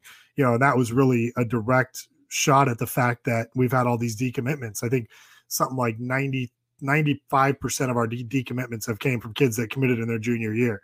So look, we're not taking it unless you like, you know, sign your sign your life away. Like, you know, we took a, I think we got one kid committed in the uh, 23 class right now, Yeah. which is Big Baby's little brother, Yeah. uh, the wide receiver. Yeah. So um, you know, and you know, he was probably like, "Look, coach, uh, you know, I, I want to play with my brother. It's been our dream for our life. Yeah. You know, I'm I'm in. I'm not going anywhere else." So, you know, maybe that's why they took that commitment. You know, and of course, Curry Brown. I mean, you go and you get the most important position right off the bat, and you know, I know the, the reviews have been mixed on him too, man. But uh, you know, I really like how he approached this like a business decision. You know, he went and he sat down with uh, with Ed Hudak. He sat down, you know, with uh, with some local, um, you know, some local politicians. Even though I'm not a fan of many politicians, but I still like I still like how Jacurri approached it. And he's, you know, I, I think a kid coming in like that, you know, um, he's coming in for the right reasons, man. And he really believes in, in this spot. And I think, you know, he's one of those kids that, you know, where he's, he's once he made that commitment, he's in and he's not going anywhere. And, uh, you know, there's a lot of guys in this class that I think there's a lot of talent. I think there's a lot of talent in the, you know, in the, in the three star, the high threes and the low fours. Um, you know, guys like, uh, you know, Jacoby Spells, Daniel Lyons, uh, you know, Isaiah Bond, who actually took those visits with, uh, with Jacurri. So, uh, you know, there's there's a lot of guys that are out there that I think could really be difference makers again in this class. And you know, I tell you, the next step back is to have another recruiting class like the one that we just signed, right? You know, Yeah. Miami guys, guys that want to be here, guys that are all in, guys that aren't wavering, uh, that want to come here, that want to be part of things, that want to work, and uh, you know, that's what's going to take to get us up there. Let me let me ask you about a couple of recruits who who I think that are are key uh, moving forward. Um, you look at someone like Khamauri Rogers. Like, what is your what is your prediction of uh, if if you were able to, you know, look into the future into the bird's crystal ball? The bird's eye view. That's right. If you had to look at the bird, that's that's pretty good. If you're looking good. into the bird's eye view, what what are you looking for, or what's your take on Khamauri Rogers? If you had to give him a grade or a confidence between five to ten, what are you looking at? It's tough, man, because I've only seen some some you know some some tape on the kid and whatnot. Um, Yeah. you know, he's he's got the goods, right? He's playing a position in need. You know, there's definitely a role for him here, but he's a he's a Mississippi kid, right? And I know a lot of the SEC teams are are really after him, right? So that kid's going to get a lot of pressure, and I don't, you know. The, th- the thing with us, especially with these out of state recruits, is they don't remember the you that we all grew up on. Yeah, yeah. So, you know, maybe if we did, then we'd have a little more pull. So, you know, he's said all the right things. I think he's got a, uh, I think he's got a, a relationship with T Rob that goes back a while, which Mhm. is definitely going to serve uh, in our favor, right? Because, uh, you know, everybody wants to play for T Rob, man. That's the one thing that I think that we've seen is a, a common thread amongst, uh, amongst these guys. But, you know, to answer your question on, on a confidence score, him being in the class, I got to give it a five, right? Um, just because he said all the right things. Um, you know, he seems to genuinely be interested. Uh, you know, but I know that kid's going to get pulled out from every every direction, right? Because everybody uh, everybody wants those shutdown corners. What about Wesley? Uh, what about Wesley? Love him. Love that kid. Bro. Uh, To me, that kid. To me, that kid's in, man. I mean, he's a, uh, you know, he's a South Florida guy. You know, Miami Central. Um, you know, I mean, I think that kid's in. I think he's been in the whole time. So, And only again, it's, it's another, but it's another position of need that I think you know moving forward, like you literally can come in and get you know really some early playing time. You Yeah. know, Yeah, you're Um, getting snaps early for sure for yeah. Wesley. What about Jacoby Spells?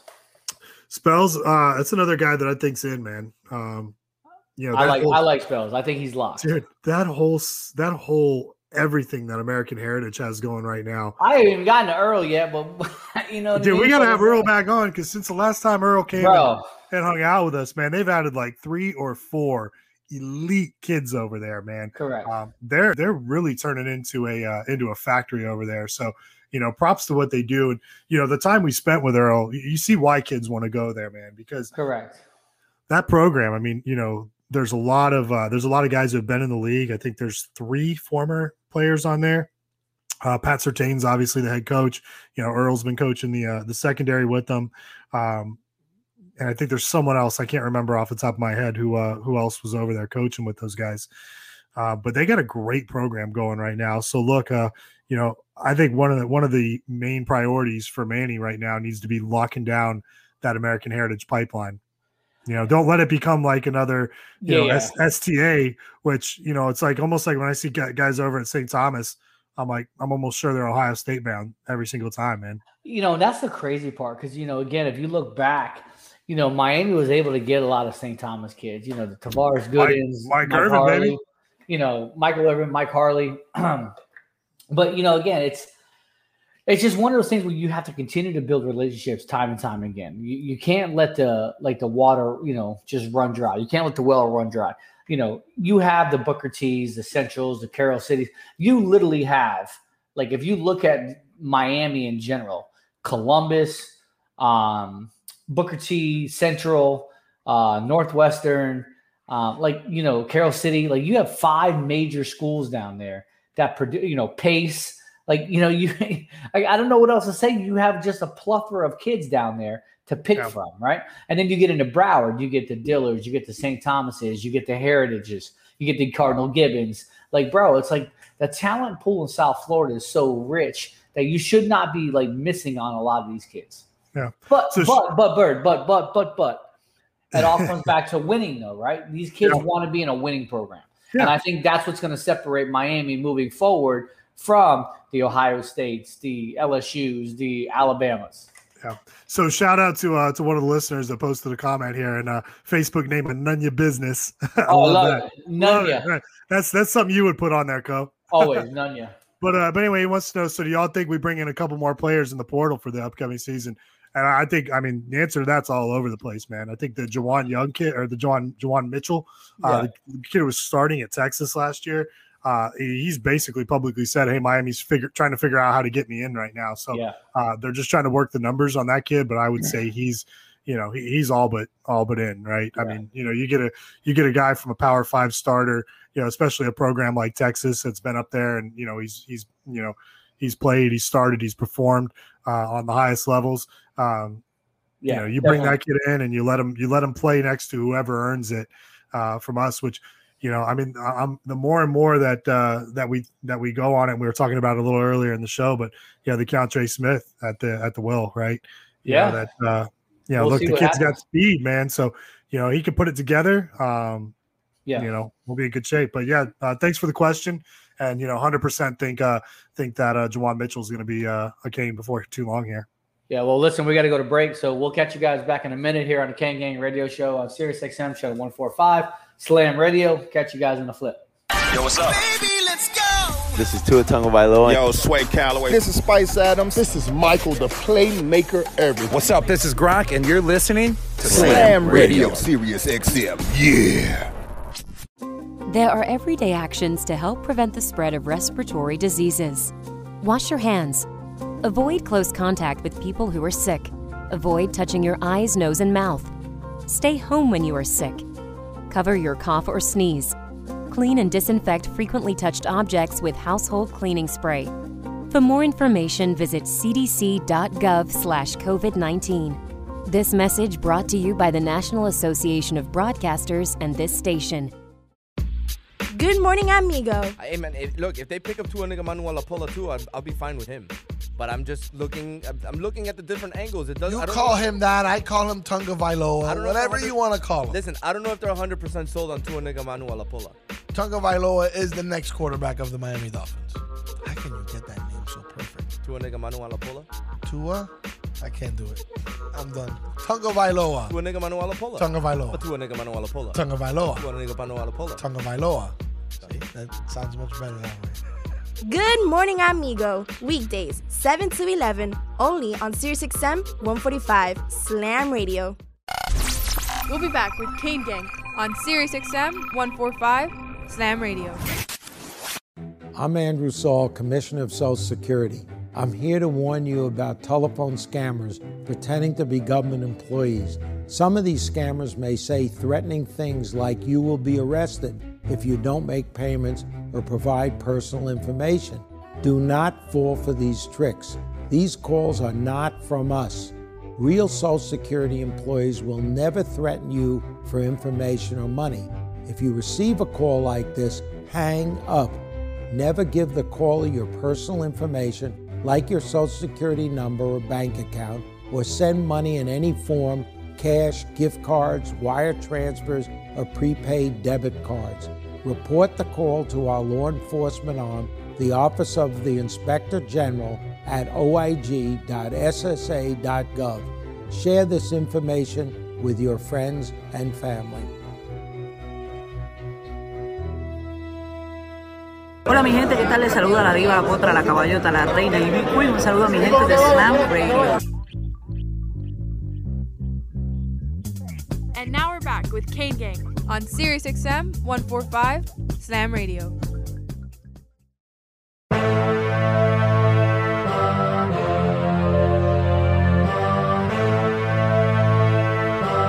Right, guys, we're back here. We're running running through this show. Uh, great, great opportunity to uh, talk University of Miami stuff because it's really getting down to the nitty gritty. I enjoy it, love it. Um, there's some things that popped up this past week that I wanted to talk about. One is the uh, things are starting to get back in motion. Let me put it this way, Bird. Um, University of Miami, the Hall of Fame, they usually do quite a few things. Um, obviously, the last couple years, the banquet's been canceled because of COVID. Um, bowling tournament, fishing tournament, you know, things like that. And uh, so it'd be interesting now that they're getting ready to bring some of that stuff back. You know, I'm a big proponent of those events. I like going to them. You know, again, you get to hang out with alumni, you get to hang out, you know, with with your buddies, and you know, try to get back to some sense of normalcy that we've Sure. been missing here for the last, you- gosh, man, 13, 14 months now, 15 months. Too long. Too long. It's yeah.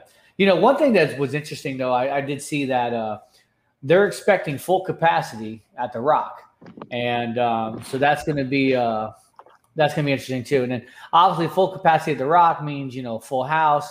That means full capacity for Atlanta, and uh, so that should be good. So hey, listen, joining the show right now is our boy Vic. Vic, man, what's going on, man? What up, How's it, go- how's it going, guys? Long time no talk. Yeah, man. Sorry about last week, man. We really got caught up no, and no. uh, wanted to have you on. hyping up the- no, no, hype it up the spring game. No big deal, man. Hype it on Listen, and as bad as baseball was last week, Was it, was it a good time to talk? with with the three games? No. I, I know, honestly, it's like you know, I'm kind of glad because man, we got beaten like an ugly stepchild up in Pittsburgh. I'll tell you that right now. Oh Seriously. man, that was rough. Yo, this team, man, is is like the Jekyll and Hyde of any team Yes, it is. ever, man. You know Yes, what I mean? is. Like they're Yes, either lights out and like you're like woo, and you're beating your chest, or you're just hanging your head, and it's like in North Carolina, getting like Miami versus North Carolina in football. no, it's true. I mean, look, we're, we're 21 and 11 right now, basically, and we're about to end up, you know, going on the road this weekend. I mean, today's game, well, yesterday's game basically was they delayed it for next week, basically because of inclement weather.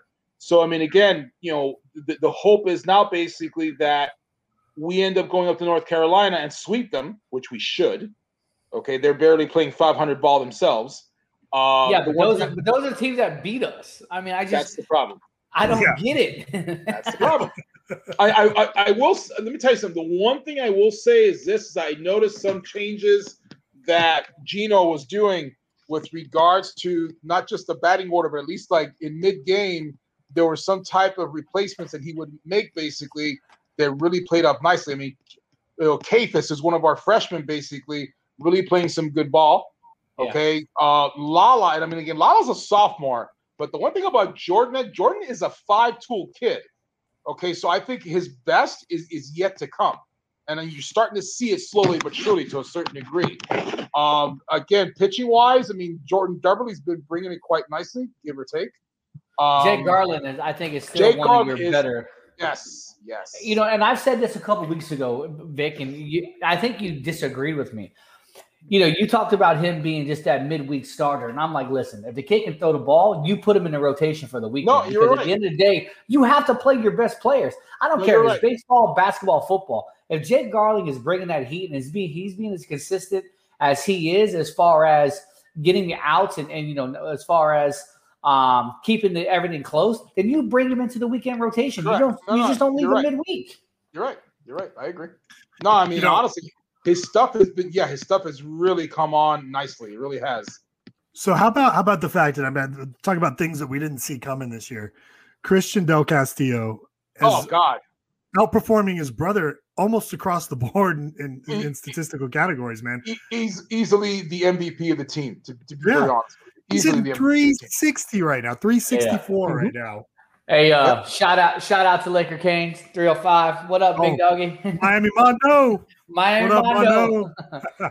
What we do here. So yeah, I mean, baseball is really kind of tricky this year. Obviously, um, I think it's man two months, two months away from College World Series. Like how how far out is it now? No, Two just months? literally, yeah, pretty much. Gosh, I mean, like, we, we only we only have like a couple more series here at home Yeah. and some series on the road, basically, and then that's it. So Vic, have you been have you been to a couple games? Haven't been able to. Uh, again, I'm planning on going in the next, not next weekend, but the Appalachian State Series. I'll be there. Okay, I am so glad I didn't spend the money to get tickets for the FSU weekend. Like, oh I- man, oh man.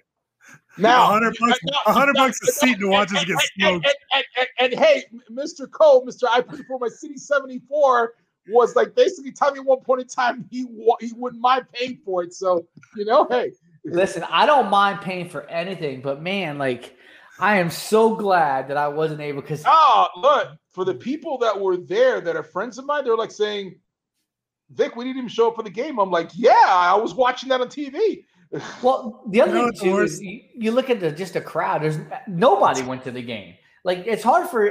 So that's the problem that I have with the COVID situation right now. Like both teams have to play. I get that, right? But like you know, you get into a situation where you want that little bit of home field advantage, and you have none. Right. you have none. I, No. I I really I really feel that I mean come on capacity is what they're calling quote unquote 650 652 people. Okay, so at least for me, what I would have wanted to have done basically is increase capacity because capacity for Mark Light is I mean and obviously taking out the portion that they're Five doing for the data creation and everything like maybe 4000 so to speak. Okay? So I would have wanted for something maybe like 1500 give Yeah. or take. Well, you I keep saying the, the parking deck, man. Like you could have absolutely had everybody space out on the top of the parking deck. Like, but, why not use that to your advantage instead of just, oh no, people can't be up here. You know, like have a have a have a watch party on the top. Oh, it's top awesome. Fifty people. It's it's Why awesome. not? Now, what's interesting is this: is that I think it was the opening game against Clemson. Man, Alex Toral hit a moonshot up into that parking garage. I'm like, yo, whoever's sitting up there, duck. I mean, serious, no joke, man. I saw it, I'm like, oh my god. Man, did you see the highlight? I think it was a Texas Tech game the other day where the broadcaster was calling it and he Mhm. fouled it off back into the booth. And the broadcaster was like, I- I heard Whoop, it. One that. coming our way. And he doesn't budge and he just put his hand out and he caught the ball and he held it there. And he's like, Oh, wow, that's yeah. that crazy. was-" And then he's just like, man, my hand really hurts. Oh my You know, god. But talk about that that FSU series, right? That we almost went down to, right? That you know, it was Mm-hmm. all about. You know what the worst part about that stadium would have been with 600 people? The one or two FSU fans that would have bought tickets that are just Oh, sitting know. back there, and, And like because life. the place is so empty because of the COVID stuff, that all you're hearing is these guys, and you just want to look back and be like, "Yo, shut up." Let me tell you something. though. Let me- no, exactly. I mean, look, I remember one game that FSU came to town, and unfortunately, we lost that game. But that game went 18 innings. That game went from 7 p.m. to 1:30 in the morning. Okay, we were we were the Walking Dead walking out of Mark like that night. No joke, man. It was crazy. Oh, Crazy man, crazy. so So Vic, let me talk to you Yes, about sir. what's going on, man. Obviously, University's uh, Miami Sports Hall of Fame. Uh, yes, sir. Yeah. back back in business as far as the fishing tournament. So it's, I That's think it's right. the, the first the first kind of real function of getting back to normalcy as far as bowling tournament banquets. You know, so they're going to start off with the fishing tournament. Talk to me a little bit about uh, dates and what's going on and, and what's going on with that. Okay, so awesome. So definitely one of the more one of the probably the one of the banner events of the hall, basically, besides our yearly banquet, is our fishing tournament. Okay, so this year it's hosted by none other than Brett Romberg. Okay, so he's going to be there basically to officiate. So really great. Brett is, if you get to know him personally, he's hilarious and he's a great host. Okay, so, he's, awesome. He's also the owner, and there's been so many great highlights in Miami, in Miami history. But Mhm. I love that the highlight of him running down the field and opening know, up for that Willis, for that Willis McGahee Willis. run, Yeah. I mean he's he's running faster than Willis, and he just goes down there and gets that other that other hit to spring him. Man, that's that's the greatest highlight ever, man. You don't see offensive line highlights Oh, like that often, I man. know. I know. Anyway, I I mean- digress. No, no, no, it's okay. I mean, no, but look, honestly speaking, look, Brett, and this is one thing we're talking about as far as hall events, and I think I mentioned this in a previous show, like you know, a couple shows ago. You know, his acceptance speech, basically, when he got inducted into the hall, you know, he was basically because again, Ken Dorsey, okay, who ironically it's his birthday today, basically. Okay, Happy you know, birthday, eleven. Yep. Yeah. I- I'm waiting for I'm waiting for Derek's typical line. Basically, I see you, eleven. Like I'm always I used see- to that. Basically, One one. It's one one. One one. one one. Excuse me. So you know you're- you're hearing stories from Brett when he's getting his induction speech. Okay, of what it might end up like smelling like as far as from him like handing the ball off to Kenny, basically. So it, mm-hmm. it's it's some of those stories that was funny to listen to. But anyways, he's going to be our host. Okay, it's going to be June third and June fifth. Okay, kickoff party is at Sandbar. Okay, in downtown Coconut Grove. Nice. So we're what we're doing basically we're doing a little bit different this year. Basically, we're going to end up doing weigh-in stations at different locations. Okay. so that way mm. basically to spread things out. Okay. And if anything, I mean, look, go to the kickoff party. If anything, that is a blast. I mean, when I mean the best one we ever had was basically when was it? Eight years ago. Okay, and that's when Ray Lewis ended up hosting. We had like 92 boats that ended up showing up, basically 92 boats. Mm. Okay, this year I think probably prediction wise, I mean, again with COVID and everything still having affecting us to a certain degree, the hope is we'll probably have maybe about 40 to 50 boats, which I still think will be end up a great showing, basically. So yeah, I mean, this is this is probably one of our best events that if people are into fishing and they want to end up like getting out, basically, it's a great event to go to. It really is. Nice. Is there a uh, is there a uh, what's the fee? Um, I think okay. Again, if anything, it's like www.canesfish.com is probably the best place to go to because Okay. we have like different fees set up and everything. Basically, I know for the kickoff party, I think it's like thirty-five dollars. That's not bad. Okay, and they'll end up like having a ton of food and a ton of drink, basically. So it's it's Okay. a really it's a really fun time. It really is. How, how does it work? Like, say if you sign up with, you know, for uh, uh, you and, and a group of guys that want to go down there, do they they supply the boats? You bring your own boat? How's that working? You bring your own boat. Basically, we'll end up supplying back uh, as far as like the, the you know like as every single we'll try to have like fishing supplies as far as like buckets and everything basically for all the anglers basically. So yeah. Okay. Well, look, look, if anybody wants a uh, you know, shout out to anybody out there who uh, who's going to go register in the tournament, who needs a uh, who needs a deckhand, a a, a not so very well experienced, but really has a good time on the boat. Uh, I'm up for uh, uh, I'm up for hire, man. I'll bring the beer. I'll bring the uh, I'll bring It's- the sandwiches, whatever I got to do, man. No, no, I mean, look, it's look, it's a great event to go to. I mean, like I said, we've had Ray Lewis host in the past. You know, we ended up having Andre Johnson hosting one time. We had co-host one time. We had Warren Sapp and Michael Irvin, which is a, it was a great event. Basically, who else? And we've we what about so, Fortis. So Jimmy's a huge fisherman. You think we can expect to see Jimmy Johnson? Oh, definitely. Uh, look, without without question, right? He comes every year. I mean, for the most part, he does, give or take. I mean, it's Yeah. funny because I remember like one year that he came and we were having like our kickoff party at Gary Dunn's, which is like almost like a couple blocks away. This one was down in Islamorada, okay, off Yeah. Postcard Inn. You know, it's like forget the host. Everyone was like huddling around Jimmy.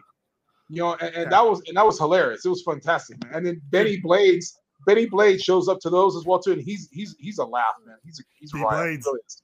Yo, yo, bucket list item for me, man. Go fishing with Jimmy Johnson and just you know go spend a morning with him talking. Oh, Do not see that happening, but you never know. Um, Hey, one can hope, bro. One can hope. Look, Jimmy, if you're listening, I know you probably aren't, Jimmy. Take me on the boat, man. Please. you know, here's the thing: you talk about you need a deckhand. Listen, if you need somebody who can chum, like and, and get you like free chum, I'm all over, bro. Can you run the gaff though, bro? bro? I'm just saying.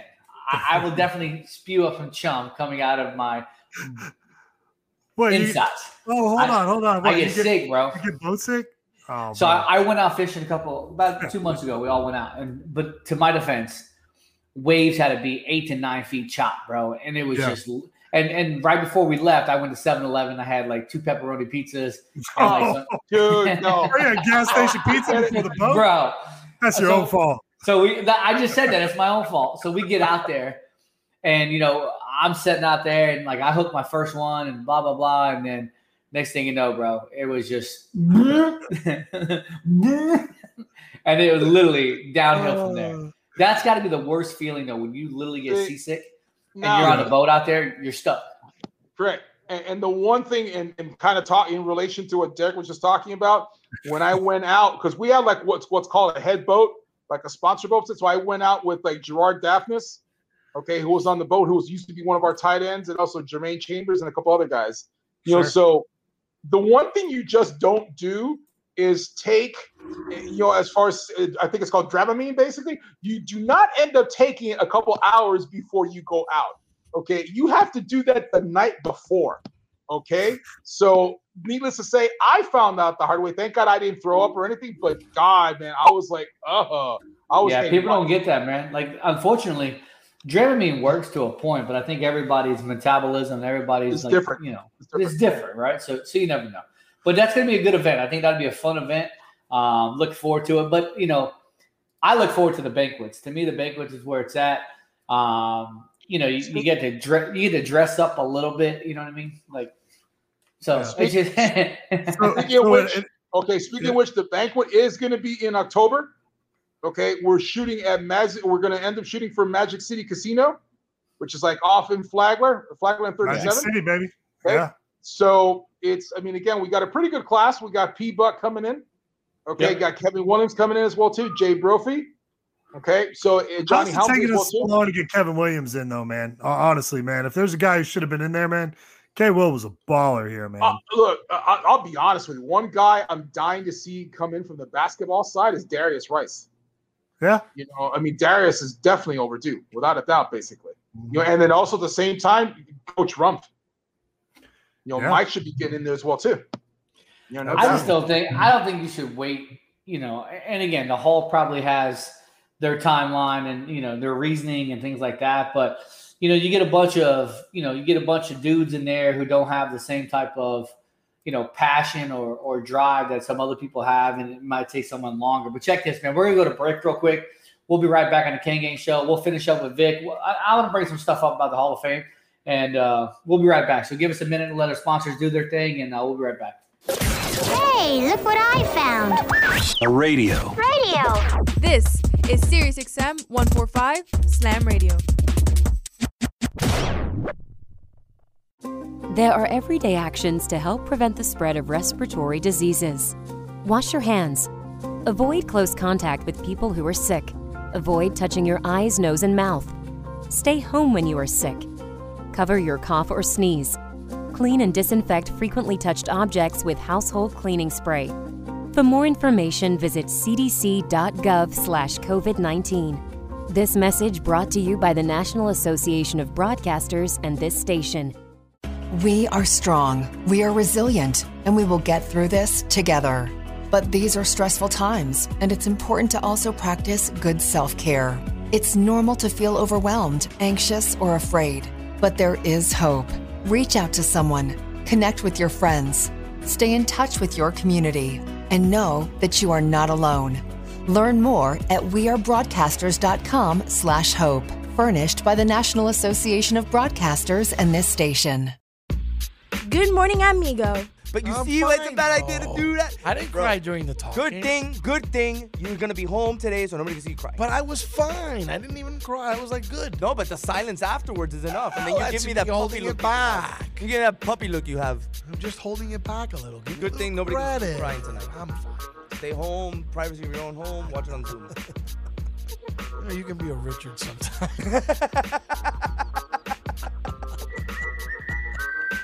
Good morning, amigo. Weekdays, 7 to 11, only on SiriusXM 145 Slam Radio. We'll be back with Kane Gang on SiriusXM 145 Slam Radio. Social Security is with you through life's journey from birth to retirement.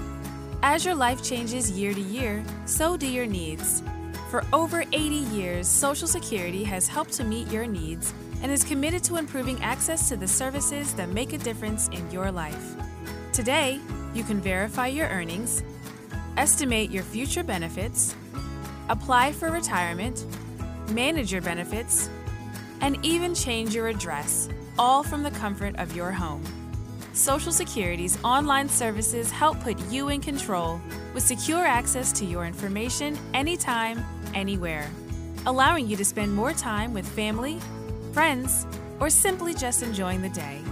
Social Security, securing today and tomorrow. See what you can do online at socialsecurity.gov. Produced at U.S. taxpayer expense. I'm constantly failing, guys. I'm constantly learning. It's not how you fall, it's how you get back up. There's no losing, only learning. There's no failure, only opportunities. And there's no problems, only solutions. So to me, what failure is, failure is the mother of all success. But I really get motivated when people tell me it'll never happen. That, that to me is what makes me get up in the morning and go, what's next? I love people to tell me no. I love people to tell me don't, it won't, impossible. And uh, the word can't is the word can, and the word don't is the word do, and the word won't is the word one, and in the word impossible is possible. So what are you telling? You tell them, you know, that, that all they can do is learn and come back bigger, better, stronger, because all it's going to do is lead you in the right direction. See, if you're always winning, then you don't really understand what it is to win. You, you got to take those losses. You got to take those hits. There's got to be the valleys, the peaks, the ups, the downs. In order for you to, when it does happen, you go, wow, rico. You know, this is what it's all about. On behalf of all of us here at Slam Radio, we would like to thank you, Pitbull, for making this dream become a reality. Slam Radio, what's up? From Enrique Santos, 294.9, iHeart Latino. And now we're back with Kane Gang on SiriusXM 145 Slam Radio.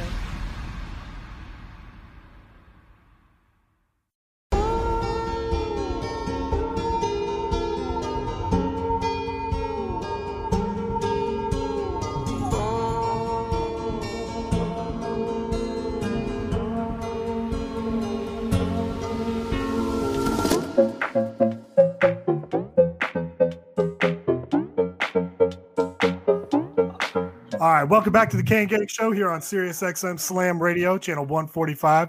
We're hanging out with our boy Victor here, talking all things Hall of Fame. Yeah, you already know, man. The Hall of Fame is where it's at. You know, you know the Hall of Fame. It, it's not like the NFL, right? So the University of Miami Sports Hall of Fame has a ten-year, if I'm not mistaken, That's uh, correct. limit as far as when they can vote on who gets to be inducted in the Hall of Fame. To where the NFL is five years, um, and I'm not even sure what the I think the NBA is five years as well, if I'm not mistaken, right? Correct. So, you know, so yeah, Miami has a little bit longer, you know, road to travel, you know, to get people in. But you know, you said some good names like like like Coach Rumph. Um, again, you talking about a first round draft pick, you know, national champion. Um, I don't know why he hasn't been, you know, um, selected or or I don't even know how the nomination process works with the Hall of Fame. Vic, can you tell me about how the nomination process works?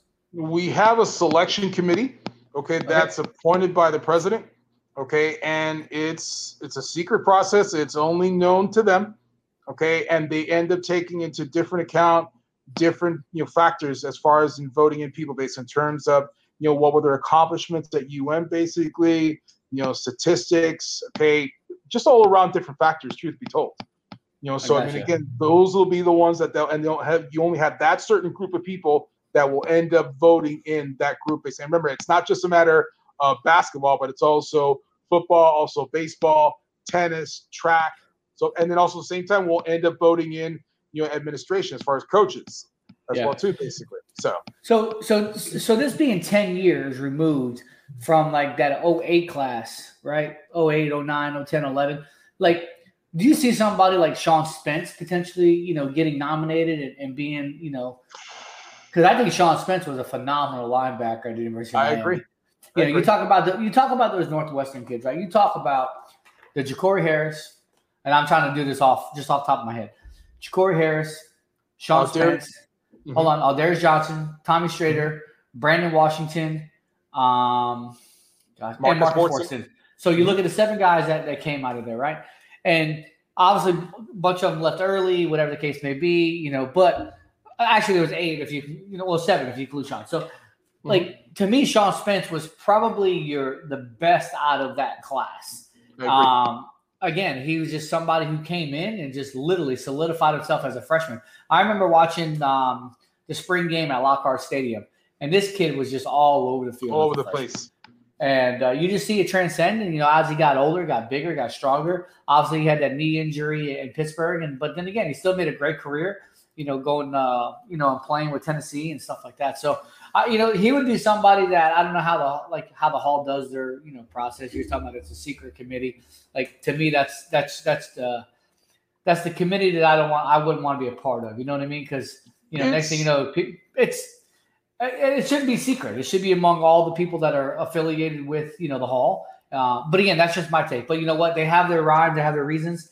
So, but you know, it, it's- it's crazy when you think about that because obviously the Hall of Fame they want to make sure that they do things the right way. Obviously, it's, Right. it's a it's a uh, an enshrinement of what was accomplished at the University of Miami, right? Correct. So again, you got to be careful on what you do, who you allow. You know, next couple of years, you're going to have like the Duke Johnsons, obviously the Brad Kaayas. You know, you're going to have you know people that potentially could be like on that Den- nomination selection. Dude, and, uh, Denzel, Den- Denzel Perryman as well too, man. So, so you bring up a good name like now Denzel. Like, I, I'd have to go back and see his stats. Now he was a baller. Like he was Mhm. a baller. Um, He's one of my favorite all-time Canes, man. I love DP Big 52, man. He was awesome. those are guys that like kind of we've been missing, right? And and I think we can get back to that. And that's where I think again it, it's all going to be predicated now with coaching and how they they see. I see somebody like Keontra Smith, who I think that change of position can actually have a breakout year. And then again, he's always sophomore, moving forward to a junior, senior. You know, but that's what you want. You want those guys that can that can get coached up and can you know transcend from a good player into a great player. Um, you know, and, and again, that's what we. I mean, do we have any like great, great players? Like, and I say great, I'm talking about like coming in this year. Like, who who would be a first round pick going in next year? Obviously, this year we we have you know Jaelan, we have potentially Greg, and I know there's talk all over the board that he potentially might you know slip. I still think he goes in round one. He but will, who I think. who do we have next year that could be potentially round one material. Zion Nelson. Correct. Potential. I mean, and- and again, you're you're basing that on potential too, right? Yes, yes. And and Not- also not on what he's done so far, but I mean, if he comes if he if he comes back strong from his injury, Navaughn Donaldson. Oh, that's gonna be a tough one, man. That's a tough I- one, man. No, notice what I said. If he it, exactly. I mean, again, it's um who else? Uh, Will Mallory. Will, Will Mallory. Could be. Could be. I, Could I be. mean, again, these are all could be's. Yeah. Um, you know, I'm just looking like surefire first round pick. You know, unless I don't even see him. I, I don't even see Bubba. I see Bubba being like a day two, maybe day three. Second, second, third rounder, basically. You I, know? remember, we, remember, and, and, and I don't know if I don't know if Ryan remembers. We talked about this a couple weeks ago. One thing I keep noticing is this: is that we keep getting some of our prime talent off of the transfer portal, and those guys, honestly, are coming more to the forefront. Okay, as far as in uh. getting into that position to be drafted in like the first or second round. Okay, so again, the recruits that we're getting in from day one, as far as freshmen are concerned, the one concern I've had over the last couple of years is that we haven't developed, okay, or coached up these guys. You Yeah. know, and that and that's the I mean, come on, we haven't seen stellar classes since back in what 2001, 2002, 2003, 2004, around those classes basically. Well, 2007, 2007, 2007, you know, that Northwestern class, you thought they were all going to be No, no, no, you know? no. My, what I meant more, what I meant more, as far as the guys that were going into the NFL that were getting drafted, like in the first round. Yeah. Yeah, You yeah, know? yeah. You, you know, obviously this week they brought something up. Uh, it's been 19 years, and they, you know, here's my had five guys go in the first round. Speaking of the draft, you know, the, again, the, the draft's it's you know a week away. Um, you know, I know we have wrote down our our, our people and our, our our teams and you know what where we think they're going to go. Bird, do you think that's changed on on your Oh, end a little bit? Oh yeah, Oh yeah, absolutely. Well, I mean, look, like everybody, you know, then you know we had Greg going ahead, you know, then pro day happened, right? And you know now Jaelan Phillips is jumping off the jumping off the board to everybody, right? So you know that's changing teams' strategy. Uh, you know, I think Jaelan's going to go in the you know probably anywhere from pick ten to to fifteen. Um, you know, I think he's going to go, and I think Rousseau's going to drop anywhere from fifteen to thirty. Uh, you know, Quincy and uh, Quincy's probably going to drop. Well, Quincy and Brevin probably anywhere from the third Second. round to the or sixth, right? It just it just it just depends, right?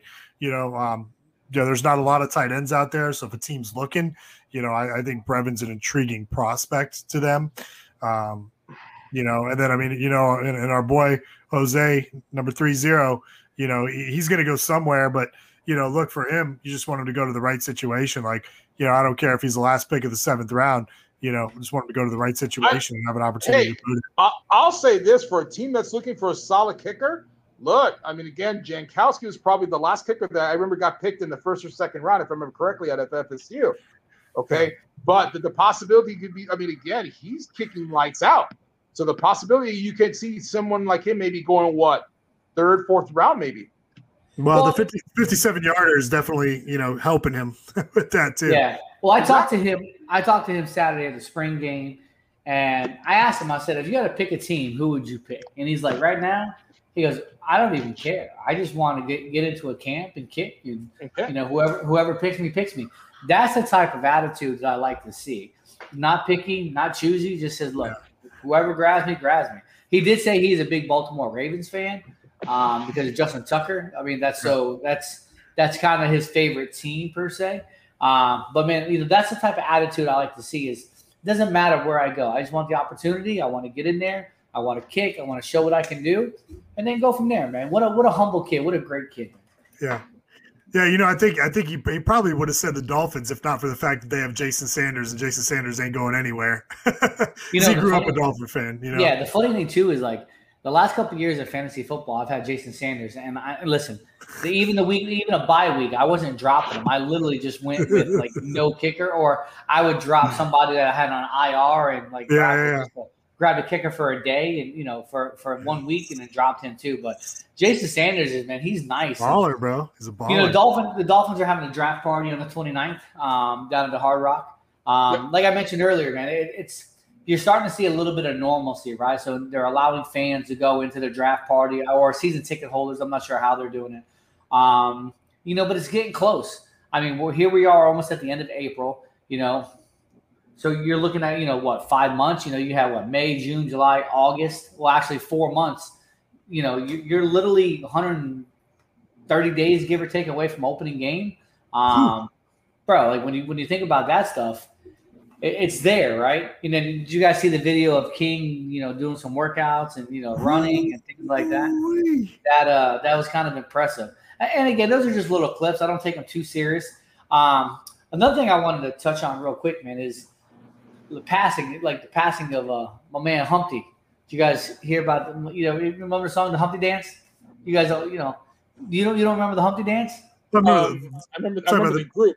The music video, yeah, right? Yeah, yeah. Well, uh, Mr. Yeah, Humpty yeah. died, man. Humpty died, and Ooh. Humpty Hump passed away this week. You know, DMX peace. passed away. Uh, like Rob passed away. Like man, people just dying left and right, man. It's just Yeah. uh, sad situation, sad world, but it's reality. You know, it is what it Yeah. is, and uh, you know, all the best and prayers to everybody, all that stuff. Um, I don't want to get into like too much of.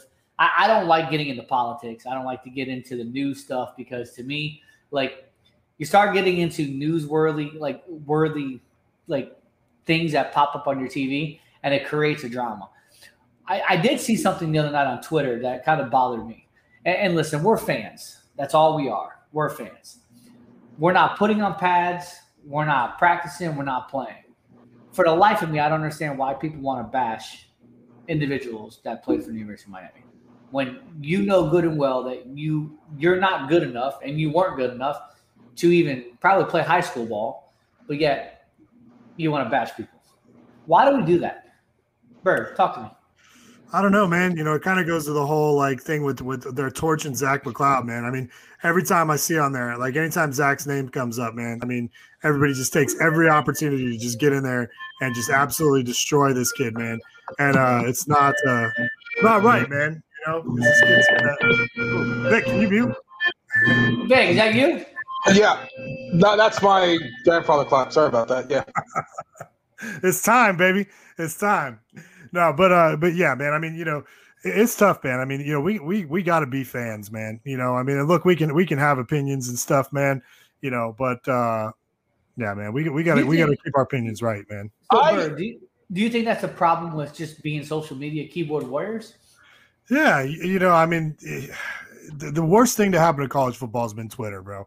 You know, and I've said that for for a long time, man, because it's you know it's made it's made the game about you know about social media and popularity more than more than actually growth and development for the players, right? So you know they get on there and and and you know like like we said, like you'll have a you'll, we'll, we'll get smoked, and all of a sudden you know after the game, you know posting a a highlight, you know of, of them making a, a tackle, and it's like, bro, you know but I mean, you know, it's it's it's the fans' fault, right? Because you know we're in here, we're we're throwing our hashtags down to everybody.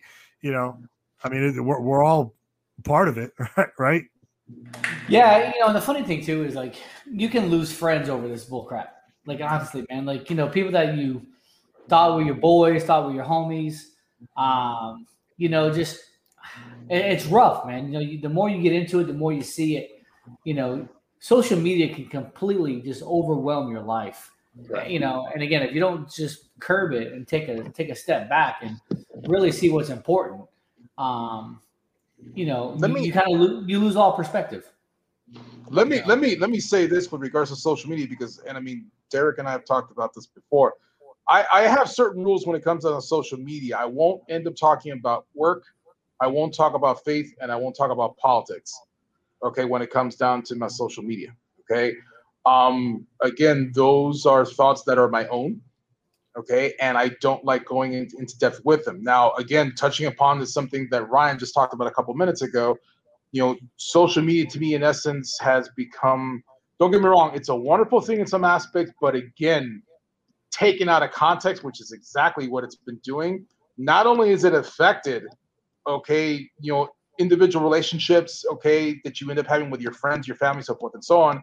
But again, if you take a look, as far, I mean, come on, you look at our fans. I mean, look, I love the passion of our fans, you know, but at the same time, they, I mean, please, they end up like opening up their mouth and they insert their foot in their mouth so quickly it's not even funny. Again, I don't take away the right of anyone having an opinion with regards of what they want to end up saying, but at the same time, do a couple things. One, think about what you're saying first, okay, and at least have some mind, at least some intelligence to end up like expressing your opinion the way it should be, okay, instead of letting your emotions do your thinking for you. Yeah. You No, know, no, that's that's definitely a good, that's definitely a good point, man. Because, and listen, I'm just as guilty. You know what I mean? I think I've put, I might have put stuff out there, you know, in, in the past that maybe I probably shouldn't have. But I really try to put a positive spin on everything that I put out, whether it's a personal tweet, um, whether it's you know comment to a player or a former player or alum, whatever the case may be.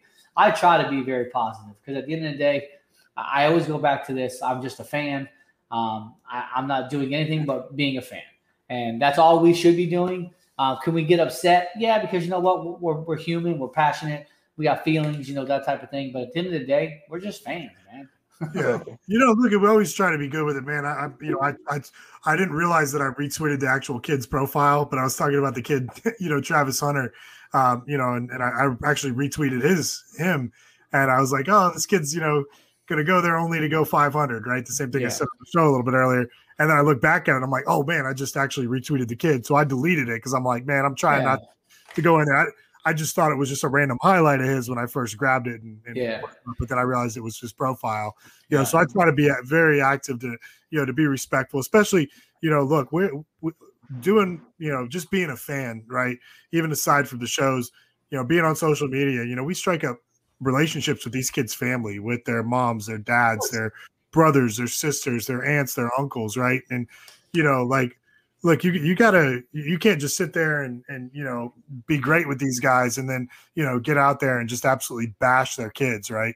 You know, I mean these are these are college age kids, right? you know, when they get to the NFL and they start making pro money, you know, fair game, have at them, right? But you know, when these guys are in school, especially the kids that are you know PSAs, you know, got to be easy on that stuff. Yeah, well, listen, man, it's uh, it's been a great show. Good two hours. Uh, we're wrapping it up here. We're uh, really, really against the break. So appreciate everybody tuning into the Kane Gang Show here on Sirius XM channel one four five Slam Radio. I hope you guys have a great week. Have a great weekend, and uh, we'll catch you guys next week. Gang gang. The views and opinions expressed on Kane Gang are entirely those of the host, guests, and callers and do not necessarily reflect the opinions of Slam Radio.